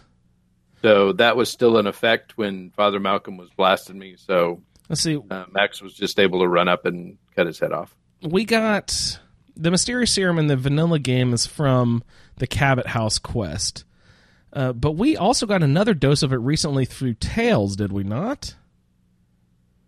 Uh, the first one we played with uh, the sisters. Oh, with Uh, Aubrey, no, Audrey, and and and yeah, Yeah, yeah. So um, that's right. Yeah, her sister takes it away from you um, and then runs off but max killed her and took it oh, of course, of course. You can't let that happen. no stuff's good you know even though we do get a lifetime supply from uh, uh, from lorenzo Yeah, I almost said Jack, but no, it's from Lorenzo. yeah you know you you know you can't waste them they're precious Yeah. Um. So Ray, that that's a great way to play through the quest. Um. There was an optional portion that I did not do. Uh, that Cara, I'm curious if you did that. Um. We can go off and find a doctor willing to work on her tumor and, and willing to actually attempt the surgery that only would have a 10% success rate. Did you by chance follow that optional thread of the storyline? I really thought about it seriously because if this were actually me in the wasteland and I came across this, I'd be that would be my choice. I'd be like, hold hold on a second, Emily. Yeah. Let's Let's go find let's a doctor. think about this for a second. let's get a professional medical opinion here. I know you've talked to other doctors, but let's just give this one more shot. Um, but after how long it took me um, just to get started on the the first quest that we talked about tonight, I was like, you know what? I'm I'm just I'm just gonna do this straight. I'm curious anyway. I want to see how this is gonna go. Is she gonna die? I bet she's gonna die. She's totally gonna die. Like this is not gonna work out for her. Lo and behold, it was not how I expected it to turn out. I also ran into like a a starred Mirelurk on the way over there, so that was fun Oh goodness. he kept like shaking at me and following me and i was like oh my god i really have to deal with you don't i um, so i had to shake him off and kill him and that was fun uh, and i i was very happy though with this one because i got to use my rocket launcher to my heart's content Oh, and nice. it was a lot of fun On on the super mutants on, On and on the on the on the Mirelurk and on everybody. the Mirelurk was too up in my face for me to do it Oh yeah. What what do you got going on with your with your rocket launcher? Uh, nothing. It's I haven't really modded it yet. It's just the rocket launcher straight up. Um, Have you have you done much modding? Have you gotten like a high intelligence science character and done lots of modding with a with with Uh, a with a rocket launcher before? no, no, I haven't. I really want to. There's a there's some fun mods, not not like author written mods, but like you know gun mods uh, that you can put onto the rocket launcher. You can do like a, a quad barrel where you can shoot four rockets, and there's uh, there's an auto lock feature on on it. And I had a character that did that, and it was just like you know raining hellfire upon your enemies. It's amazing. So I recommend it's a doing that of at some point. Yeah, uh, get get that quad barrel with the auto lock, and it's it is just really fun. So uh, I recommend doing that to people out Oh, there. nice. I hadn't. I've I'd been very precious with my rocket launcher before. Uh, And I'm always scared of running out of missiles. You know what I mean? Yeah, yeah. So Why aren't they called rockets? Is it called a missile launcher, and I'm calling it a rocket launcher? It must I be called a missile a launcher. launcher. Yeah, I, I Yeah. think yeah. Yeah, and there must, you're thinking about uh, the uh, Pat's playthrough with the uh, rockets New red flare. Yeah, yeah. That's that's a rocket launcher. Yes. yes. so. Uh, They're, I, they're these little, you know, cute little rockets. Pew. yeah. Uh, um, yeah. Sorry. Go ahead. Oh no, uh, I was just going to say that it, because I'd been so precious with them, I hadn't really fully got to enjoy it. But since I hadn't played this character in a while, and I don't think I'm going to finish through this, I was like, you know what? Let's just have fun. So it was just like I kind of lit up the night because I did this at night actually, um, with just blowing everything to shreds, and and that was so Nice. much fun. So much fun. I wish that you know there were there was a lot more ammo for those kinds of things. Yeah, in the yeah. game. It's a little scarce sometimes for the big. I I always hate getting the big weapons draw as my perk for um, a, a round table character because there's so little ammo out there for all of those big guns. It's like it's so precious you don't ever want to use it, or you just have to stockpile stuff and make the ammunition through the the contraptions workshop. I'm, I'm sure that you can construct it, or you have to like collect all the the pipe pistol ammo and then sell that to get caps and then use those caps to get the the you know it's you can't just find it you know what i mean? Like you have to you have to put an extra effort to get the ammo for those big guns it seems. Yeah. uh, ray did you try to find a doctor? I did. oh nice. Tell me about that because i did i did not i did not attempt this. Tell me tell me a little bit about what goes into this. Um, so you know, the first time I played through, I saw that that was an option. So I thought, okay, well, let's let's see what this is. So went back and and played it again, and um, so uh, you know, you you when you get the when you get the quest to clear out the disposal site and the doctor, uh, you actually get two uh, map markers, um, and so uh, you travel to uh, Eagle Hill, which is um, East Boston, just over the bridge from uh, County Crossing, and that is a, a an area that is um, put in by the mod. Um, so there's a diner there. There's a, um, a repair person there. There's power armor man, and a robot clinic. Wow, this Yeah. place is fully stocked. yeah Yeah. jeez Um, so you go into the robot clinic, and is, is that Uh, for when you've caught a robot std um, so the nurse and the doctor are robots. Oh, oh, okay. But in the clinic, trying to see the doctor is Doc Casey, um, who is a human, and he's trying to um, uh, further his work and uh, is trying to um, use the facilities uh, at this uh, clinic. And you know, the nurse is giving him a hard time. Uh, but so you walk in and you ask him about his work. Um, he tells you he's from out west.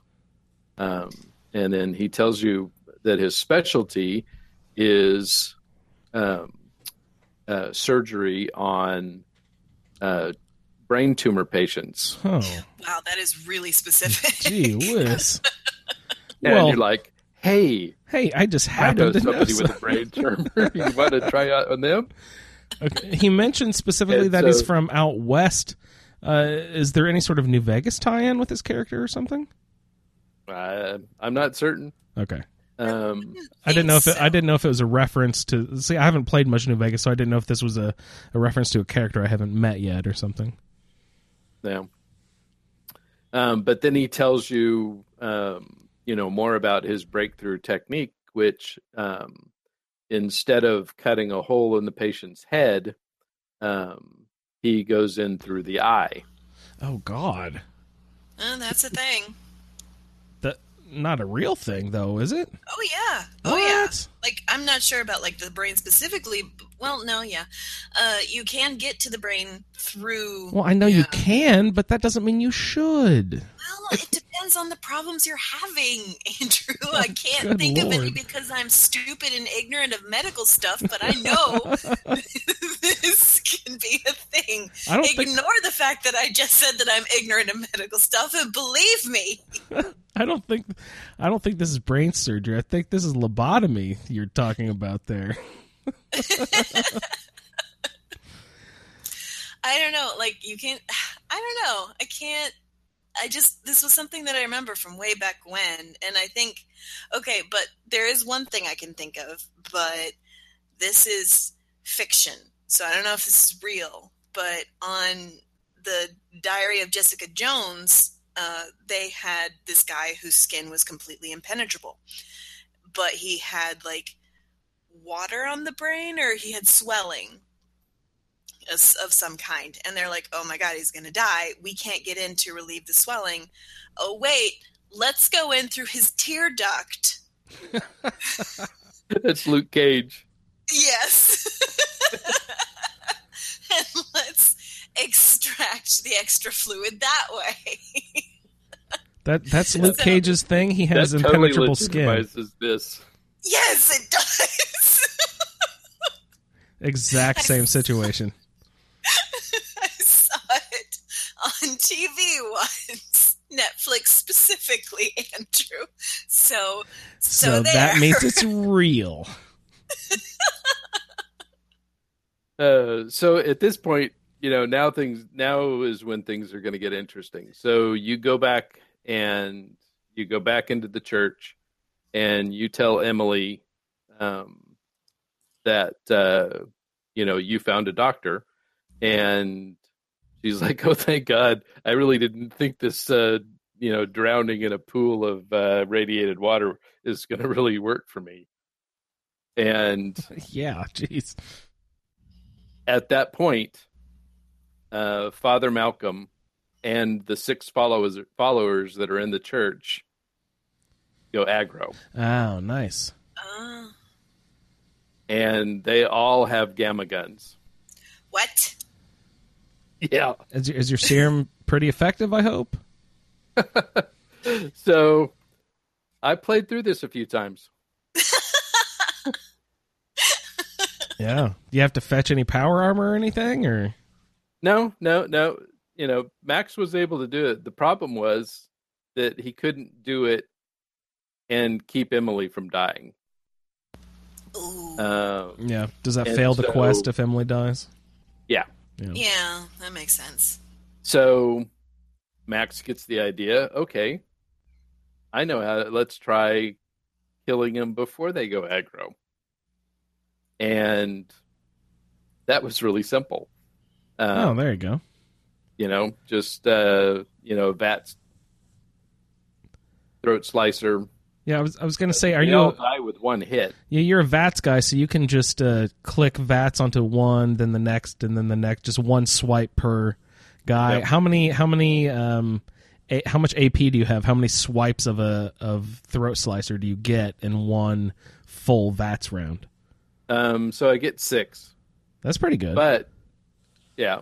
Um, that, that's actually perfect in this is- scenario. um, well, there were seven of them.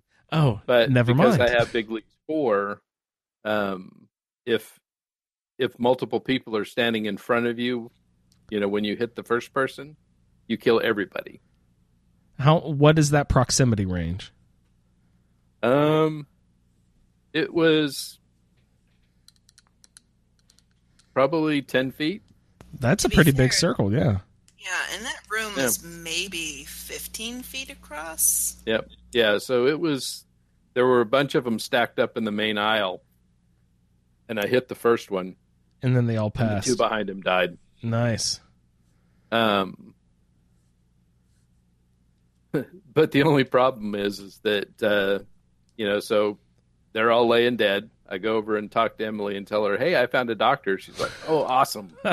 um, I just watched you slaughter these people. yeah, she said, uh, "You know, Father Malcolm, I'm I'm gonna do. I'm gonna go to the doctor." So I walk out, um, you know, into the little tunnel and like, ooh, this guy might go aggro, so I'll go kill him before she gets out here, so she doesn't die. Turn around, no Emily. Uh oh. What happened? Go happened back to her? in, talk to her again, try one of the other, you know, uh, options, and uh, walk back out. She wouldn't No leave. Emily. Oh no. She wouldn't leave. Oh no. Come on, honey. no. She got cold Uh, feet about that surgery. Anyone would be nervous about that sort of o- operation. Yep. So stopped I- and thought, okay, there's no way I'm not getting credit for this uh, Yeah. for completing this quest. Damn it. Yeah. Um, so I went to the uh, I I went to the uh, robot clinic, and uh, uh, he doesn't really. Chris does only has um, eleven, uh, you know, quest options in uh, in this quest. Um, and so I didn't have a lot of options. So I just I went to Yeah.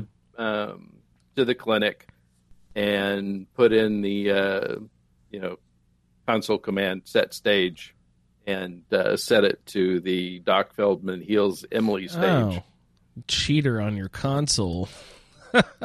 And hey, uh, hey, it was bug. Come on.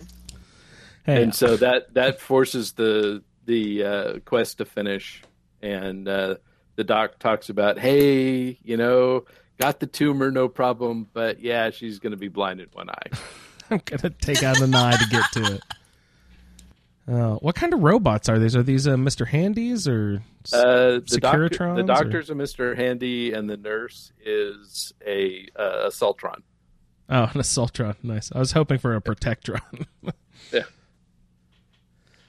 cool.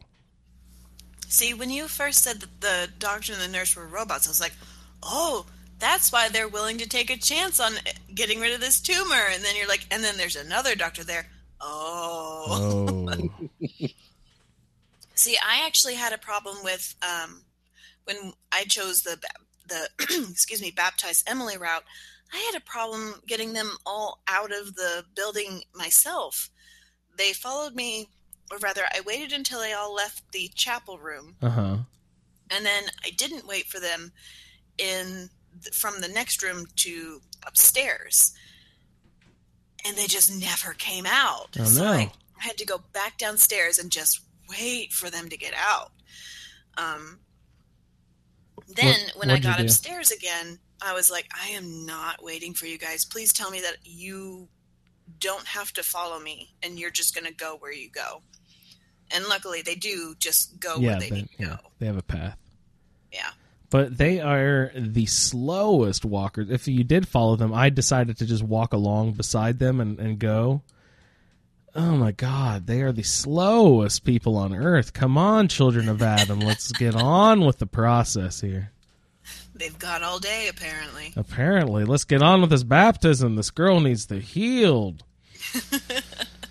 so paul in the uh, youtube chat said that uh, if you if the uh, quest doesn't bug out on you that uh, emily will become a nurse at the clinic Aww.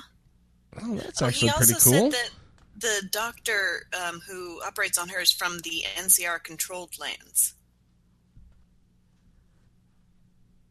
I don't know if that means anything to anyone. The- from the NCR.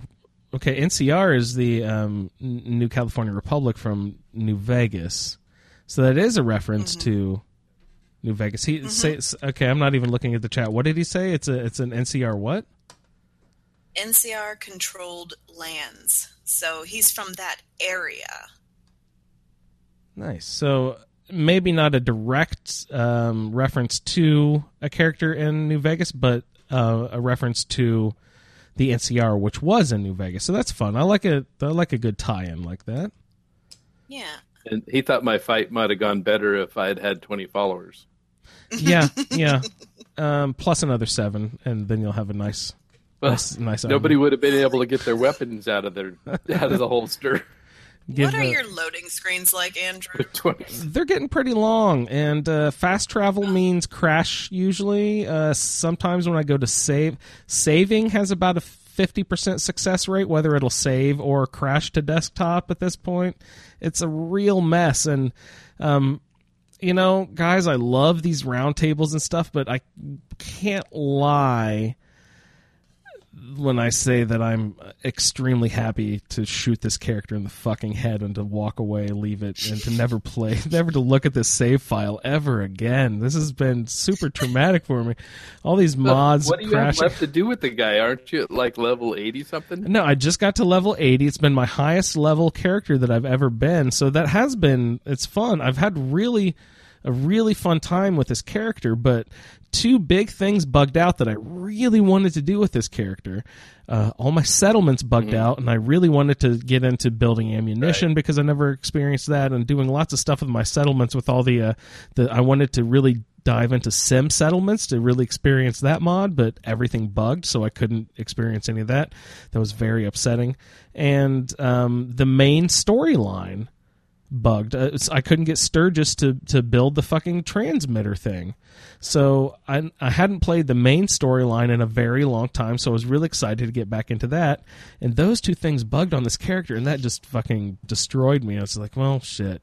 I can't do two of the big things that I really wanted to experience with this character. So, but I did find lots of ways to do it. You know, I, I did get up to level eighty, which is, like I said, the highest level I've ever been with the character. So no, it has been a lot of fun but good lord I, I haven't been more frustrated with bugs and, and this probably is the most frustrated i've ever been with a character with bugs and stuff. Oh, i've been crossing mods. It, Uh, well, it was like Maximilian is the second highest I've ever had. yeah. He's at 43. well I, I have to attribute it because i played survival mode and i never play survival mode so the difficulty was cranked up.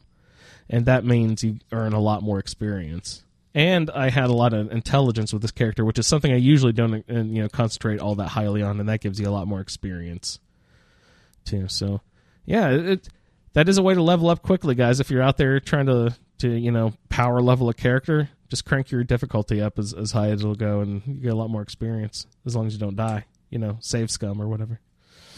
Um, Ray, do you have any um fond memories of this? Uh, uh, uh, sorry, before we hop onto that, did you have any closing thoughts on, on Atom's Glow? Uh, I think that pretty much covered. it. Oh, I um, in the uh, in the quest uh, log it says that uh, uh, quest complete. Doc Feldman goes to karaoke bar. Um, so I went to the karaoke bar to see if I could find him. That sounds like a '60s 'cause I need- folk song or something. Doc Feldman goes to. Well, and I had seen, um, I think it might have been Adam that did a video that uh, uh, one of the one of the uh, players had done a video, um, and and he had gone to the karaoke bar, and there were a bunch of the characters that were there, um, and so I was hoping that I would find, uh, you know, some of the characters from uh, from the different Tales quests there, uh, because there were some people that I hadn't had a chance to kill. I thought you were going to take a selfie. You're going to slaughter these poor people. So yeah, uh, Denton, the guy that you meet at the church that gives you the keys. Yeah, he uh, was stabbed out front. Yeah, yeah. Is has he healed up? Is he okay? He well, he was he was essential. I mean, once I got out of the church Oh. with with all the stuff, I tried to kill him because I didn't think I needed him anymore. Yeah. Um, but he was essential. Was he essential when you saw him later? Uh, I couldn't find him again. I Oh, thought he was yeah, going to be okay. at the karaoke bar because he he was one of the people that was there in in uh, in the video. Who who else is supposed to show up? Will like Audrey show up and her sister if he didn't kill her and that sort of stuff and any of the hippies There- from from the the commune like moon moon whatever moonbeam. They- They didn't survive my playthrough. yeah, well, you killed everyone. I'm surprised anyone show up. Well, I left them to the Raiders. The little girl, uh, Moonbeam or whatever, I saved her.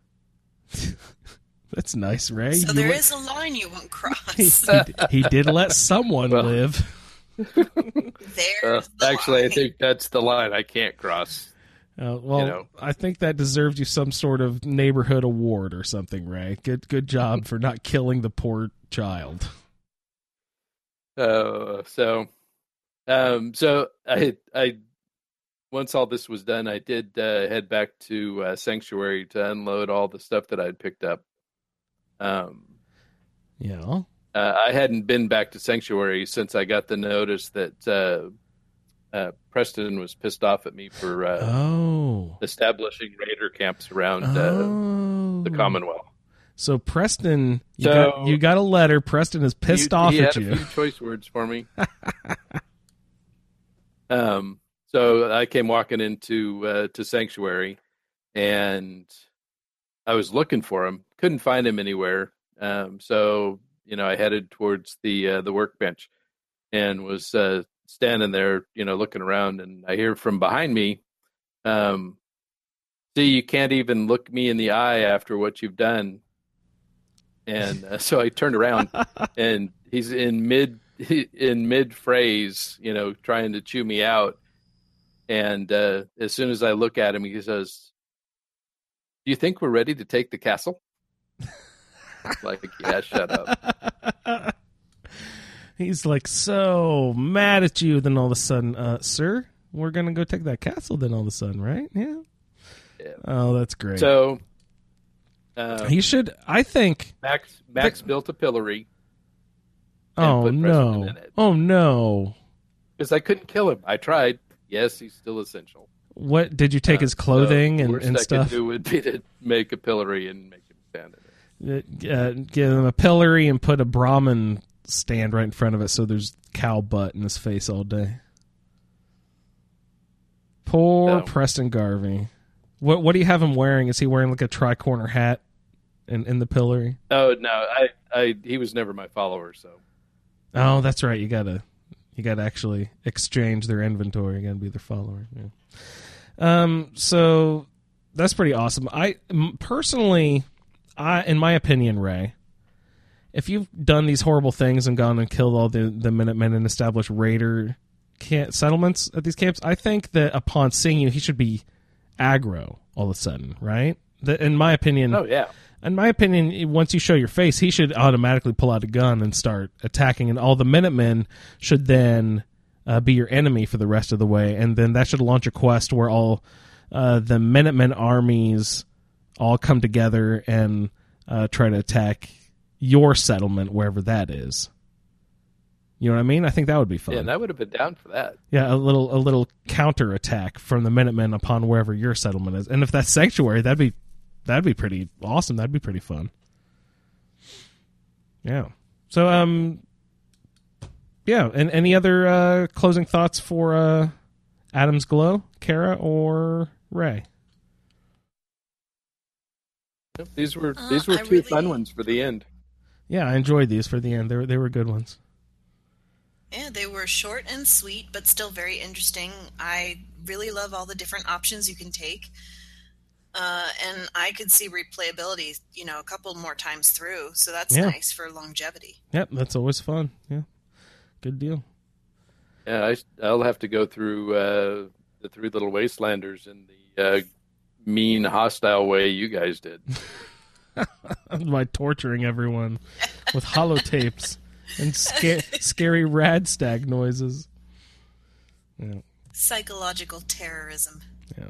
Well, uh, that's great. Thank you guys so much for uh, um, helping us through those quests. That actually wraps up all of our quests for Tales from the Commonwealth and closes out our quests for this season of the Fallout Roundtable. But before we go tonight, we actually have uh, a couple other things. If you guys wanted to stick around, we've got um, some King of the Bunker Hill Uh, Jack actually knocked Ray out of the standings last time, and we have a special guest on uh, King of the Bunker Hill. So if you guys would like to stick around, we've got some of that. Um, we'll also have a couple other things to discuss after King of the Bunker Hill. Uh, but we'll go ahead and cue that up because it's my favorite game show, and it's your favorite game show. It's King of the Bunker Hill, everybody. Live from Vault 97, it's the King of the Bunker Hill Quiz Show Challenge. It's the show where contestants compete to come back week after week to see who can collect the most Funko mystery minifigures. Brought to you by the Fallout feed and ASA Podcasting. And now, your host, Susan. Good evening, ladies and gentlemen, boys and ghouls. Welcome to another thrilling edition of King of the Bunker Hill, the show where we seek to find the wiliest in all the wasteland. Today, we have last week's Titan toppler, Jack. How are you feeling, Jack, this evening? I'm feeling very good this evening. You you must be. I mean, that was one. You know, you uh, absolutely overthrew a Titan last week. So well done, a very well deserved victory. So fantastic to have you back on the show this week. But we do have a very canny competitor for you this week. We have Shaline. How are you doing? Delighted to be here, Susan. Excellent. Sounding a little bit under the weather. You sure you're going to be okay to compete? Yes, I, I did have a bit of rad exposure uh, recently, so I, I I do have a bit of rad sickness, but I'm hooked up to some RadAway, so should be okay. Okay, that's good to know. And I'd imagine, given what you do for a profession, you should be able to find all the chems you need because on your uh, application it says you are Hancock's accountant. Yes, yes, exactly. hmm Okay. So how how did you find that, and how did you get into accounting? Well, I actually incurred a bit of debt to Hancock due to some uh, some chem uh, indulgences that I may have made in my youth, uh, my misspent youth, and ended up having to work off that debt. So my my ability with numbers just naturally landed me in the position of Hancock's accountant. It's uh, it's actually been a pretty good system. So I, I have supply ready, and uh, he's a good boss. He's he's really been a great employer. Yeah, he certainly seems like a laid back sort of guy, and he probably doesn't mind if you you know maybe get your hands under the table or whatever the phrase is uh, from time to time. Am I right? Yes, he, he does not mind the occasional indulgence and a bit of, of some chems. So Oh, that's he sounds like the perfect employer. Well, you know, happy to have you with us on the show, Shaline. So uh, I'll just quickly explain the rules because you are the challenger. You will be going first, and we'll be sending Jack over there to the very special soundproof booth that we have. Uh, you might have to sort of uh, yeah, get in there, Jack, because I think Ray's butt print's probably going to be really firmly indented in the chair. So Oh, boy. You, you get on in there. But yeah, if you would uh, head over there for me now, Jack, and we'll have Shaline get yourself all pumped and get yourself in the zone because we're about to go. So let's just uh, Absolutely. okay. Let's uh, wait for the signal from Jack to say he's uh, he can't hear us. Hmm. He's getting in there. I appreciate that door's a bit sticky. Okay, right. He's giving us the thumbs up. Right, Shaline, get in the zone. Here we go. okay. Question one. Yeah, you're there. Good. Question one. The holotape game, Red Menace, in Fallout 4, is a spoof of which iconic Nintendo title? Donkey Kong. That is correct. Oh, straight in there. I'm feeling confident, Shaline. That was, wow, that was so much confidence. I'm blown away there. Okay, brilliant. And, and she's ill as well, people. So that was amazing. Okay, question two. In Fallout 3, who was cloned over 54 times in Vault 108? That would be Gary. That is correct. Oh, two for two. I'm just barely pausing for breath there, Shaline. Well done. Okay. Question three. Name the temporary perk in Fallout 4 which grants a plus 15% experience bonus received by sleeping near a romantic companion. Uh, that one is called Lover's Embrace, I believe. That is correct. Wow, you're on fire. Okay. Question four. Name the event spoken of in Fallout 4, which took place in the year 2229, where a synth named Carter malfunctioned and slaughtered many Diamond City residents, announcing the arrival of the Generation 3 synths. I'm sorry, Susan. Could you repeat that? I had a bit of I- a fit. No, that is fine. It's a little bit of a complicated question as well. Name the event spoken of in Fallout 4, which took place in the year 2229, where a synth named Carter malfunctioned and slaughtered many Diamond City residents, announcing the arrival of Gen 3 synths. Ooh, that one is a doozy. It is. Uh, it was an incident at the Noodle Bar. I don't know the name of it, but it, it was at the Noodle Bar when uh, the synth malfunctioned and, and killed some people. Uh, was. You, you're very right. You're in the place. I can see you there. Yeah, I um, was it maybe the the Noodle Massacre? I don't know. It should have been called that, but no. Are you can give me an, if I'll give you another chance. Any any other suggestions? I'm attempting to use my noodle here, but uh, although I can describe the incident, I do not recall the name.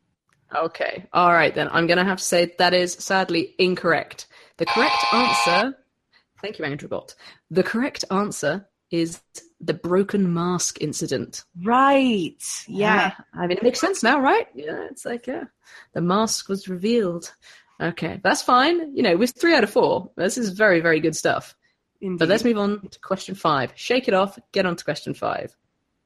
Okay. Which achievement is rewarded for creating 20 different flavors of Nuka Cola for the Nuka Cola World DLC in Fallout 4?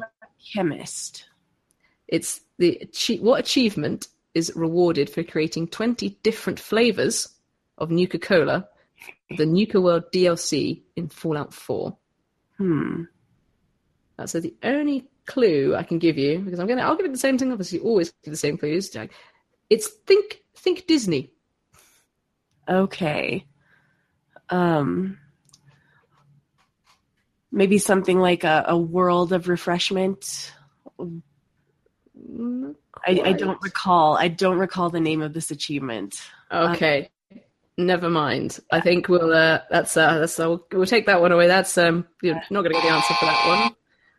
I'm afraid the correct answer is Beverageer. That's right. Beverageer. So I said like Imagineers. Imagineer. Yeah. Yeah, I, I did. Uh, I did receive that achievement, but I, I don't recall the name of it. So Ah, never mind.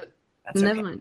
It's okay. That is three out of five. Excellent score. Let's get you onto the tiebreaker because it could be important later. Mm-hmm. So here is uh, we're back to Nuka World. I'm afraid with the tiebreaker. So here is your tiebreaker. Including Nuka World variants, how many flavors of Nuka Cola exist in the Fallout universe? Hmm. Let's see. Um, does this include non-Commonwealth flavors? For example, flavors from the Mojave Wasteland.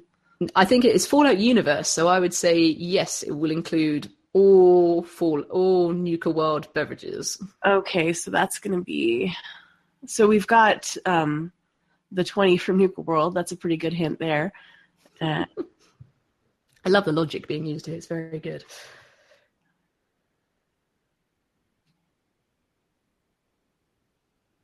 I'm going to say thirty-six.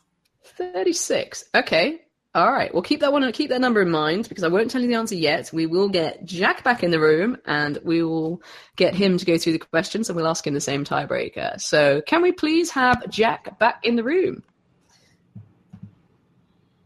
Have we got Jack? Andrew Bot, go get him. Hello. Hey, welcome back, Jack. Shaline had an incredibly good round. Considering she is on the edge of ghoulification, she did such a fantastic job. So, how are you feeling, Jack? Are you ready? I'm feeling okay. all Apparently, right. the questions are tough. They So, they are. Uh, they are. I, I I am I'm afraid to say they are tough. So, here we go. Question 1. The holotape game Red Menace in Fallout 4 is a spoof of which iconic Nintendo title? Uh, Donkey Kong. That is correct. Straight away in there with the correct answer. Well done, Jack. Let's move straight on to question two. In Fallout 3, who was cloned over 54 times in Vault 108? Harry. that is correct. Question three. Thank you, Andrew Bott. Question three. Name the temporary perk in Fallout 4 which grants a plus 15% experience bonus received by sleeping near a romantic companion. Oh, uh, lovers something. Um, Close. Keep going. lovers embrace. There you go. Okay, right. Three for three. And now I'm going to tell you it does get tough. Oh. Question four. Name the event spoken of in Fallout 4, which took place in the year 2229, where a synth named Carter malfunctioned and slaughtered many Diamond City residents, announcing the arrival of Gen 3 synths. Oh gosh. Um, Diamond City. Um, So see, Piper wrote a newspaper article about I this. think she Uh, did. It was like synth, synth truth or something. Um, So I have to hurry. I, there's not really many clues I can give you either in this one. There's uh, nothing, uh, nothing easy to give you, I'm afraid. Take a stab. was it the uh, mask Oh, incident or something? oh, keep going. I think you're very close. Yeah, it's definitely on the tip of your tongue. Broken mask. Yes, it is the broken Oh, mask wow. incident. Well done. We are four for four. Okay.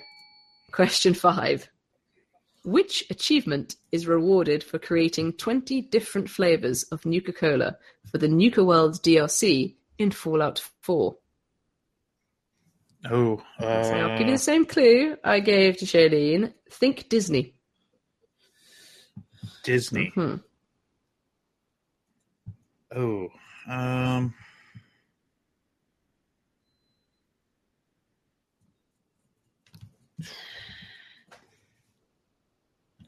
shoo. Oh my gosh. Throw Um, some words out there. Use your words. Cola. Cola tier. I don't know. Oh, uh, it was so close, but I just can't. I don't think you'll get, you'll get it if I give you any more time. The correct answer is beverageer. Beverage. Beverager. So you, I was thinking. yeah, so I was thinking about like the Mouseketeers. yeah. Imagineers. It's all that. That's that's where it was going. Oh. Imagineer, so close. Okay, well that is four out of five. Pretty impressive. Okay, but I'm going to give you the tiebreaker anyway as we as we do this. Okay, so we're back to the Nuka World with tiebreaker, including Nuka World variants. How many flavors of Nuka Cola exist in the Fallout universe? So not just for we're saying the Fallout universe. So there was twenty in the Nuka World Good. DLC. Using the logic. I like it. Um, I'm gonna go with thirty. Okay. All right. Okay. Well, uh, as that is now, that is the end of of, of the quiz. And I'm sorry to say, Shaline, you are not this uh, this this this week's winner. It is Jack with a staggering four out of five. Congratulations, Jack. So, Thank you. Wow. Congratulations. Yeah, Jack. Considering someone's so nervous, but also Shaline, it's been an absolute pleasure having you on the show. You really gave him a run for his money. Those were some tough questions, and you know the confidence was spectacular. But let's talk about the uh, the the tiebreaker question because I think this is actually probably a King of the Bunker Hill first. The question was, including Nuka World variants, how many flavors of Nuka Cola exist in the Fallout universe? Shaline, you said 36. Jack, you said 30. And the correct answer is 30. It's- Wow. Whoa, really? You got it on the nose, my friend. Oh my gosh. is absolutely on the nose. So fantastic. So well done to Jack and well done to Shirley. And You were absolutely brilliant competitor. I'm sorry you're not going to be taking away this week's uh, luxurious Funko mystery minifigure, but Jack, that is another one to add to your uh, to your trophy cabinet. And it is my understanding that uh, for our season finale next show, we will be having a Champion of Champions edition where you will once again be facing off with Ray. So you better get Excellent. boning up on some of your some of your special skills because I think Ray is going to be hungry for vengeance. Shaline, thank you so much for coming on the show. I hope that you uh, you feel better soon and that you know working for Hancock doesn't prove to be your downfall. Thank you for having me, Susan. And uh, just just so you guys know, it does appear that I will be joining my employer as a ghoul here very shortly. So Ah, well, that- yeah. that's fine. that's Hey, it's okay. uh, I mean there there are definitely some perks. So Immortality is pretty good, I think. Yeah, uh, we'll uh, we'll start with that. yeah, Thanks that's a for having me, Susan. It's a pleasure, and I have to say, here in Vault 97, ghouls are always welcome, or at least they would be if I let other people in my vault. But I am pro ghoul, so remember that, people. Pro ghoul, be nice to them, they're people too. And that is the end of today's show. We will be back next week for our, our very, very exciting Champion of Champions edition, where Jack, the Giant Slayer, ooh, that really works, doesn't it? Jack the Giant Slayer will be challenging Ray, the previous behemoth that we've had on this show. So take care, guys. Stay safe out there, and see you next time.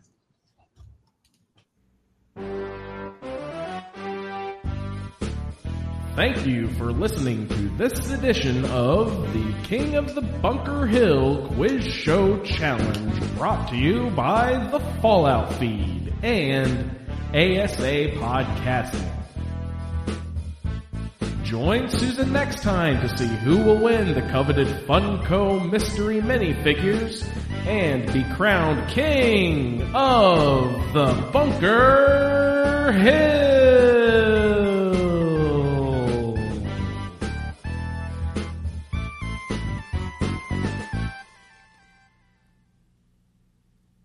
Oh, greatness. Oh, I love that King of the Bunker Hill stuff.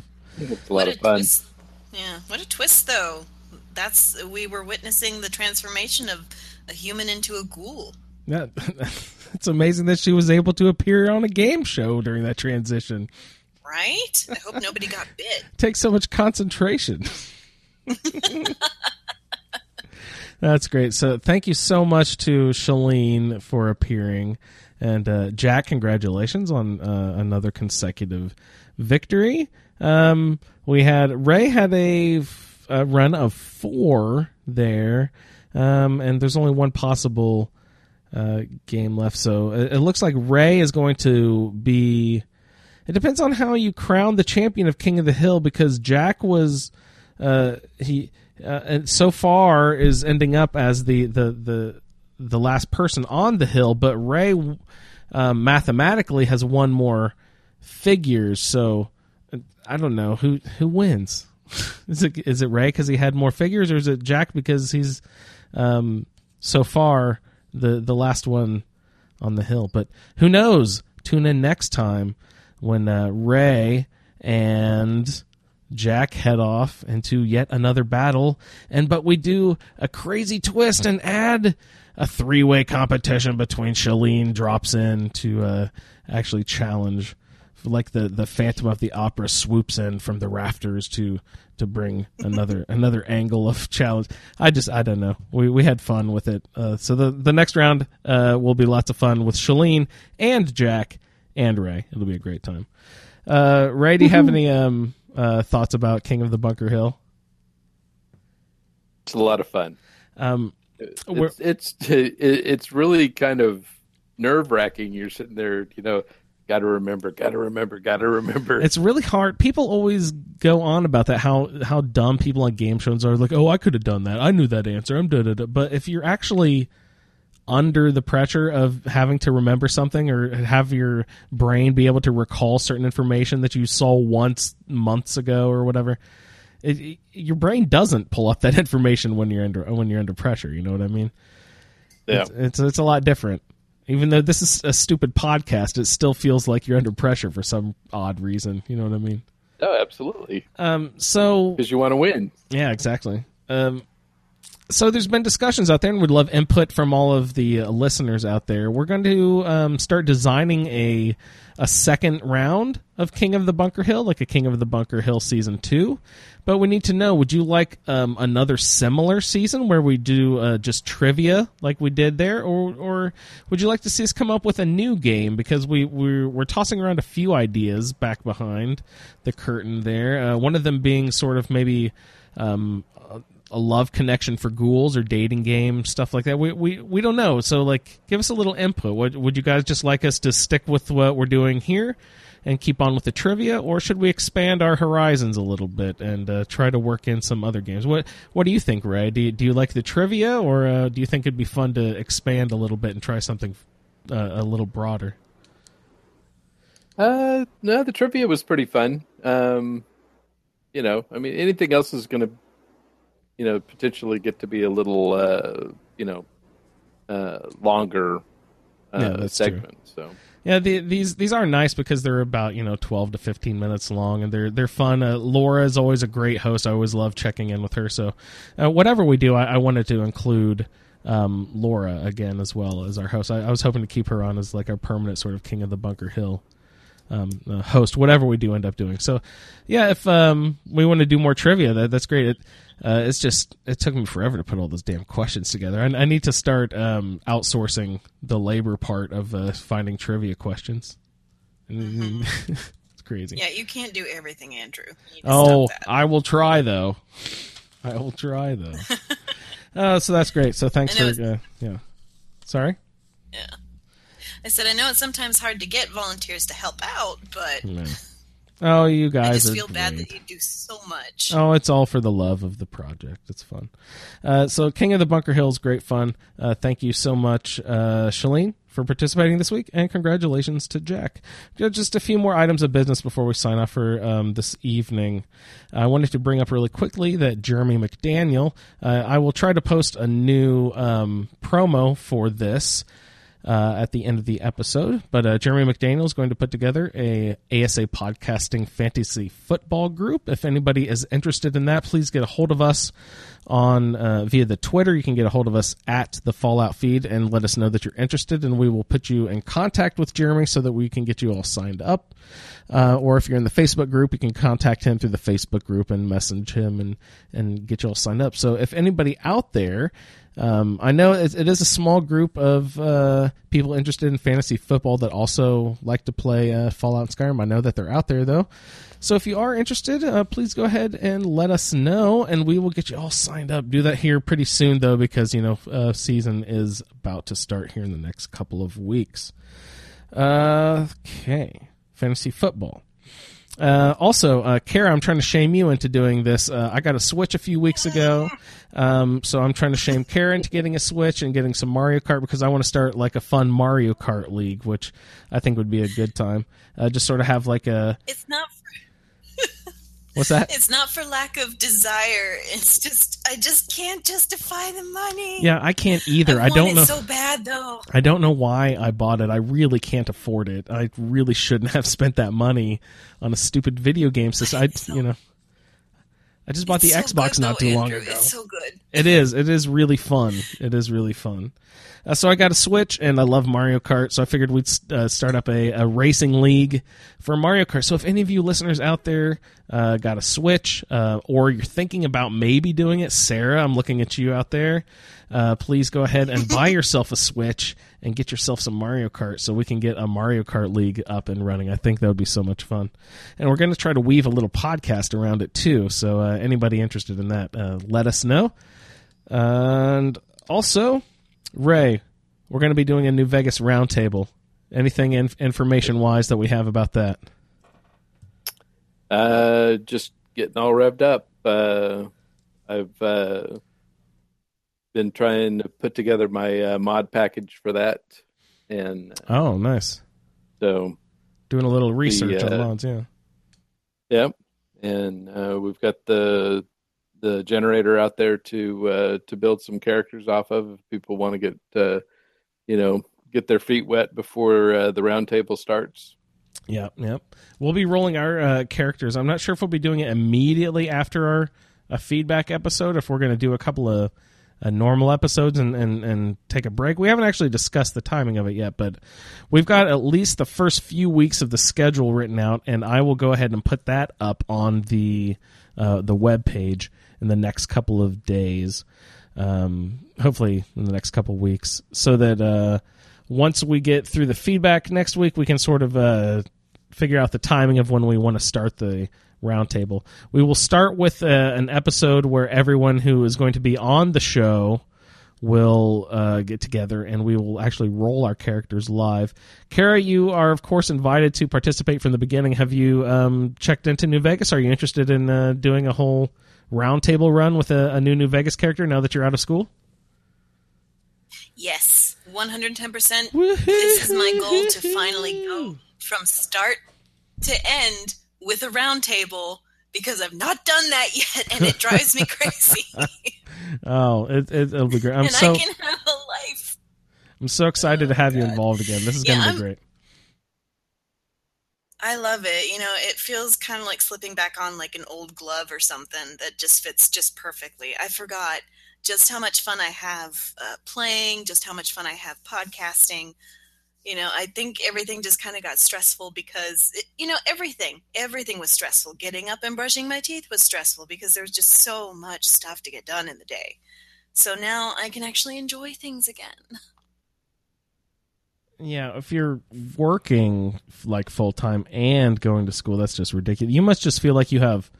See, when you're so bogged down and you have zero free time, then all of a sudden you only have a full time job. All of a sudden you feel like you have, oh, I have all the time in the world because I don't have to spend every evening doing homework and projects and bullshit that you don't want to be doing. But you know, you still are working. You're still working a 40 hour week too, on top of your your you know whatever you're doing. But you actually just feel like you have all this free time all of a sudden. Yeah, and I was doing videos for work and I was doing videos for Yeah. homework and that it's a lot of a lot of hours first recording and then editing and you know all the fancy footwork in between and oh and then I got to do a literature review and research and all that fun stuff. Just it, it, it was just a lot of time suck. And I am glad I did it. It's going to really help me out in the future and I learned Yeah. so much. Don't get Big- me wrong, big picture, I did yeah. have fun. But Yeah, it's good investment. It'll be it'll be good in the long run. Yeah, I just I was reminded how much it sucks to be a student. It Well, sucks. yeah, I I I, I was never a. Uh, I guess I did okay in school, but I never really enjoyed it. Um, my father went back to college uh, when I was in middle school and early high school. He as like went back to start a second career, and it was just weird to watch him. He loved college. He just loved learning and reading and exploring all these new ideas, and I just I just kind of hated it. I struggled through. I mean, I, I I got okay grades, but it wasn't from like the enjoyment of the process. You know what I mean? Academia is like banging my head against a wall half the time. lots lots of wasted stuff. Yeah. Yeah. But yeah, like there there are fun things and Yeah. uh, oh my Well- gosh, I learned so much. Um and I have a new appreciation for instructional design and teaching Yeah. in general. Um but yeah, there are parts though where I'm right there with you. I'm like this is busy work. Yeah. This is yeah, nonsense. yeah. This is boring. This is because you have to. I would much rather playing Mario Kart or Fallout or anything. Yeah. I would even rather experience the Headless Horseman in Oh. Skyrim again and be super confused. Hey, it's, he's tough to find, man. He's tough to find.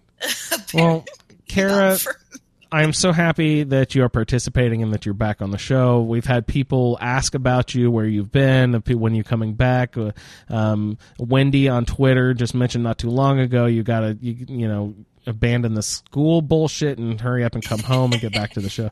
And I, I couldn't agree more. It's wonderful to have you back. Thanks thanks for coming back, and I'm so excited to have you uh, part of the uh, New Vegas roundtable next season. That'll be great.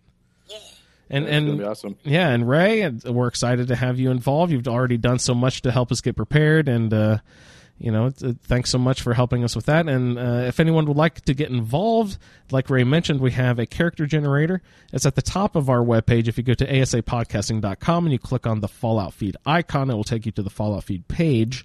And one of the first links at the top uh, says something like the Fallout New Vegas Roundtable character generator. Go ahead and click on that. That'll take you to a, a simple looking spreadsheet. And if you refresh that bad boy, it will uh, uh, print out some random stats for you. You can do it. You can click refresh a bunch of times, or you can take the first roll, whatever you want to do.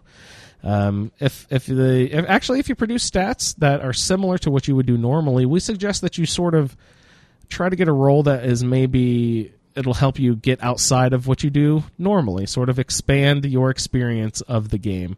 Try to get you out of your normal rut of what you do. So if you if you're a normal sneaky sniper and you get stuff that leads you to boone and being a sneaky sniper uh, why don't you go ahead and roll another fresh thing to see if you can't get something a little bit out of your comfort zone so that's pretty much the project, and we're excited to get it started here in the next couple of weeks. So keep your ear to the ground, and we'll try to keep everybody informed. So for Ray and Cara, I am Andrew, and I'd like to thank everybody for listening to this edition of the Fallout Roundtable. And this whole season, actually, it's been a great experience. And again, thanks to all of our play along participants who've uh, submitted so much wonderful feedback.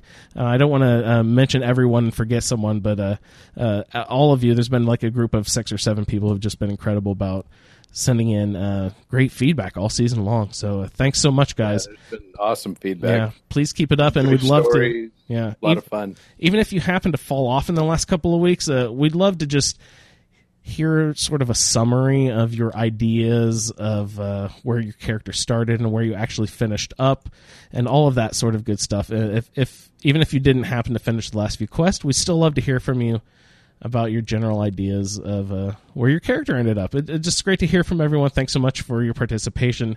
We really couldn't do this project without you. This this project is centered around the community and comparing and telling stories, and it is a very large chunk of uh, what we do here is your guys' play along feedback. So thank you so much for submitting. And again, for Ray and Cara, I am Andrew. I'd like to thank everyone for listening to this edition of the Fallout Roundtable, and we will see you in the wasteland. Thank you for downloading this episode of the Fallout Feed Roundtable. If you are interested in doing a play along character with us, the show can be contacted by emailing falloutroundtable at gmail.com. For the roundtable schedule, our Amazon link, and all other show information, please head on over to asapodcasting.com where you will find the Fallout feed, the Skyrim Addict podcast, our YouTube channel, the Chatterbox, as well as other content. Once again, thank you for downloading, and we'll see you in the wasteland. Harry. that is correct. Question three. Thank you, Andrew Bott. I don't know. Like you can't. I don't know. I can't. I just this was something that I remember from way back when, and I think okay, but there is one thing I can think of, but this is fiction, so I don't know if this is real. He kept like shaking at me and following me, and I was like, oh my god, I really have to deal with you, don't I? Um, so I had to shake him off and kill him, and that was fun. Like I- I, I- could swear that he said that the reason he was the, he is the way he is is because of certain drugs that he took. and meet uh, Father Malcolm, who looks a little bit like Jesus.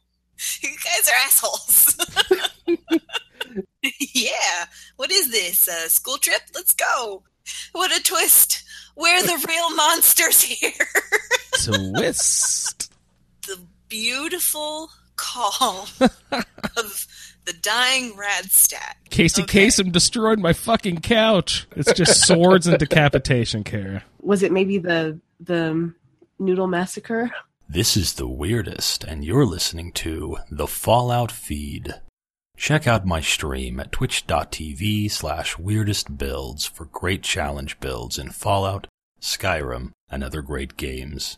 That's W E I R D I S T builds.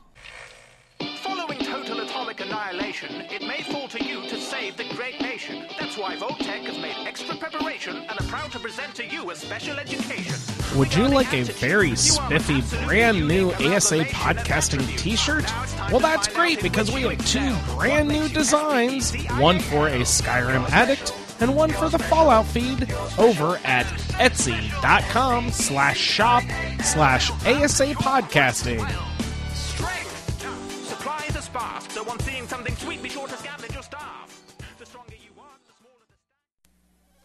Shaline here.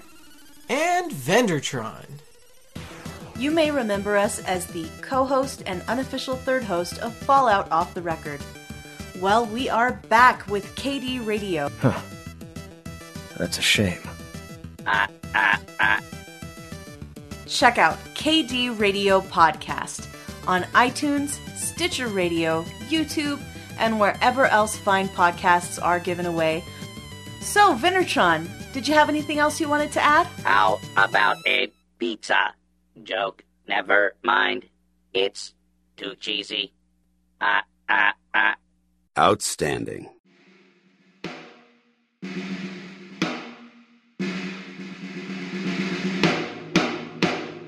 Hello, Wastelanders. Are you tired of the same old Diamond City Radio and GNR? Are you looking for a little bit more Brit in your broadcasting? Then look no further than WVR, Westvault Radio, broadcasting today for a brighter tomorrow. I'm Susan Reith, 16 times Westvault Radio Broadcaster of the Year. If you're looking for a little bit of music, some light entertainment, and the finest toast recipes in the wasteland, then look no further. To gain access to WVR, go to your nearest working terminal and open our archives at www.vault97.com. You can also find us on iTunes, Stitcher, and all other popular podcast distribution networks. We're also available on Twitter at West Vault Radio. If you'd like to listen to us on that old fashioned thing called a Pip Boy, we're also available on the Old World Radio Boston mod, which is accessible from the Fallout Nexus, whatever that is. So, for a more civilized and Vault-Tec approved listening experience, look no further than West Vault Radio. Isn't that right, Mr. Wigglesworth?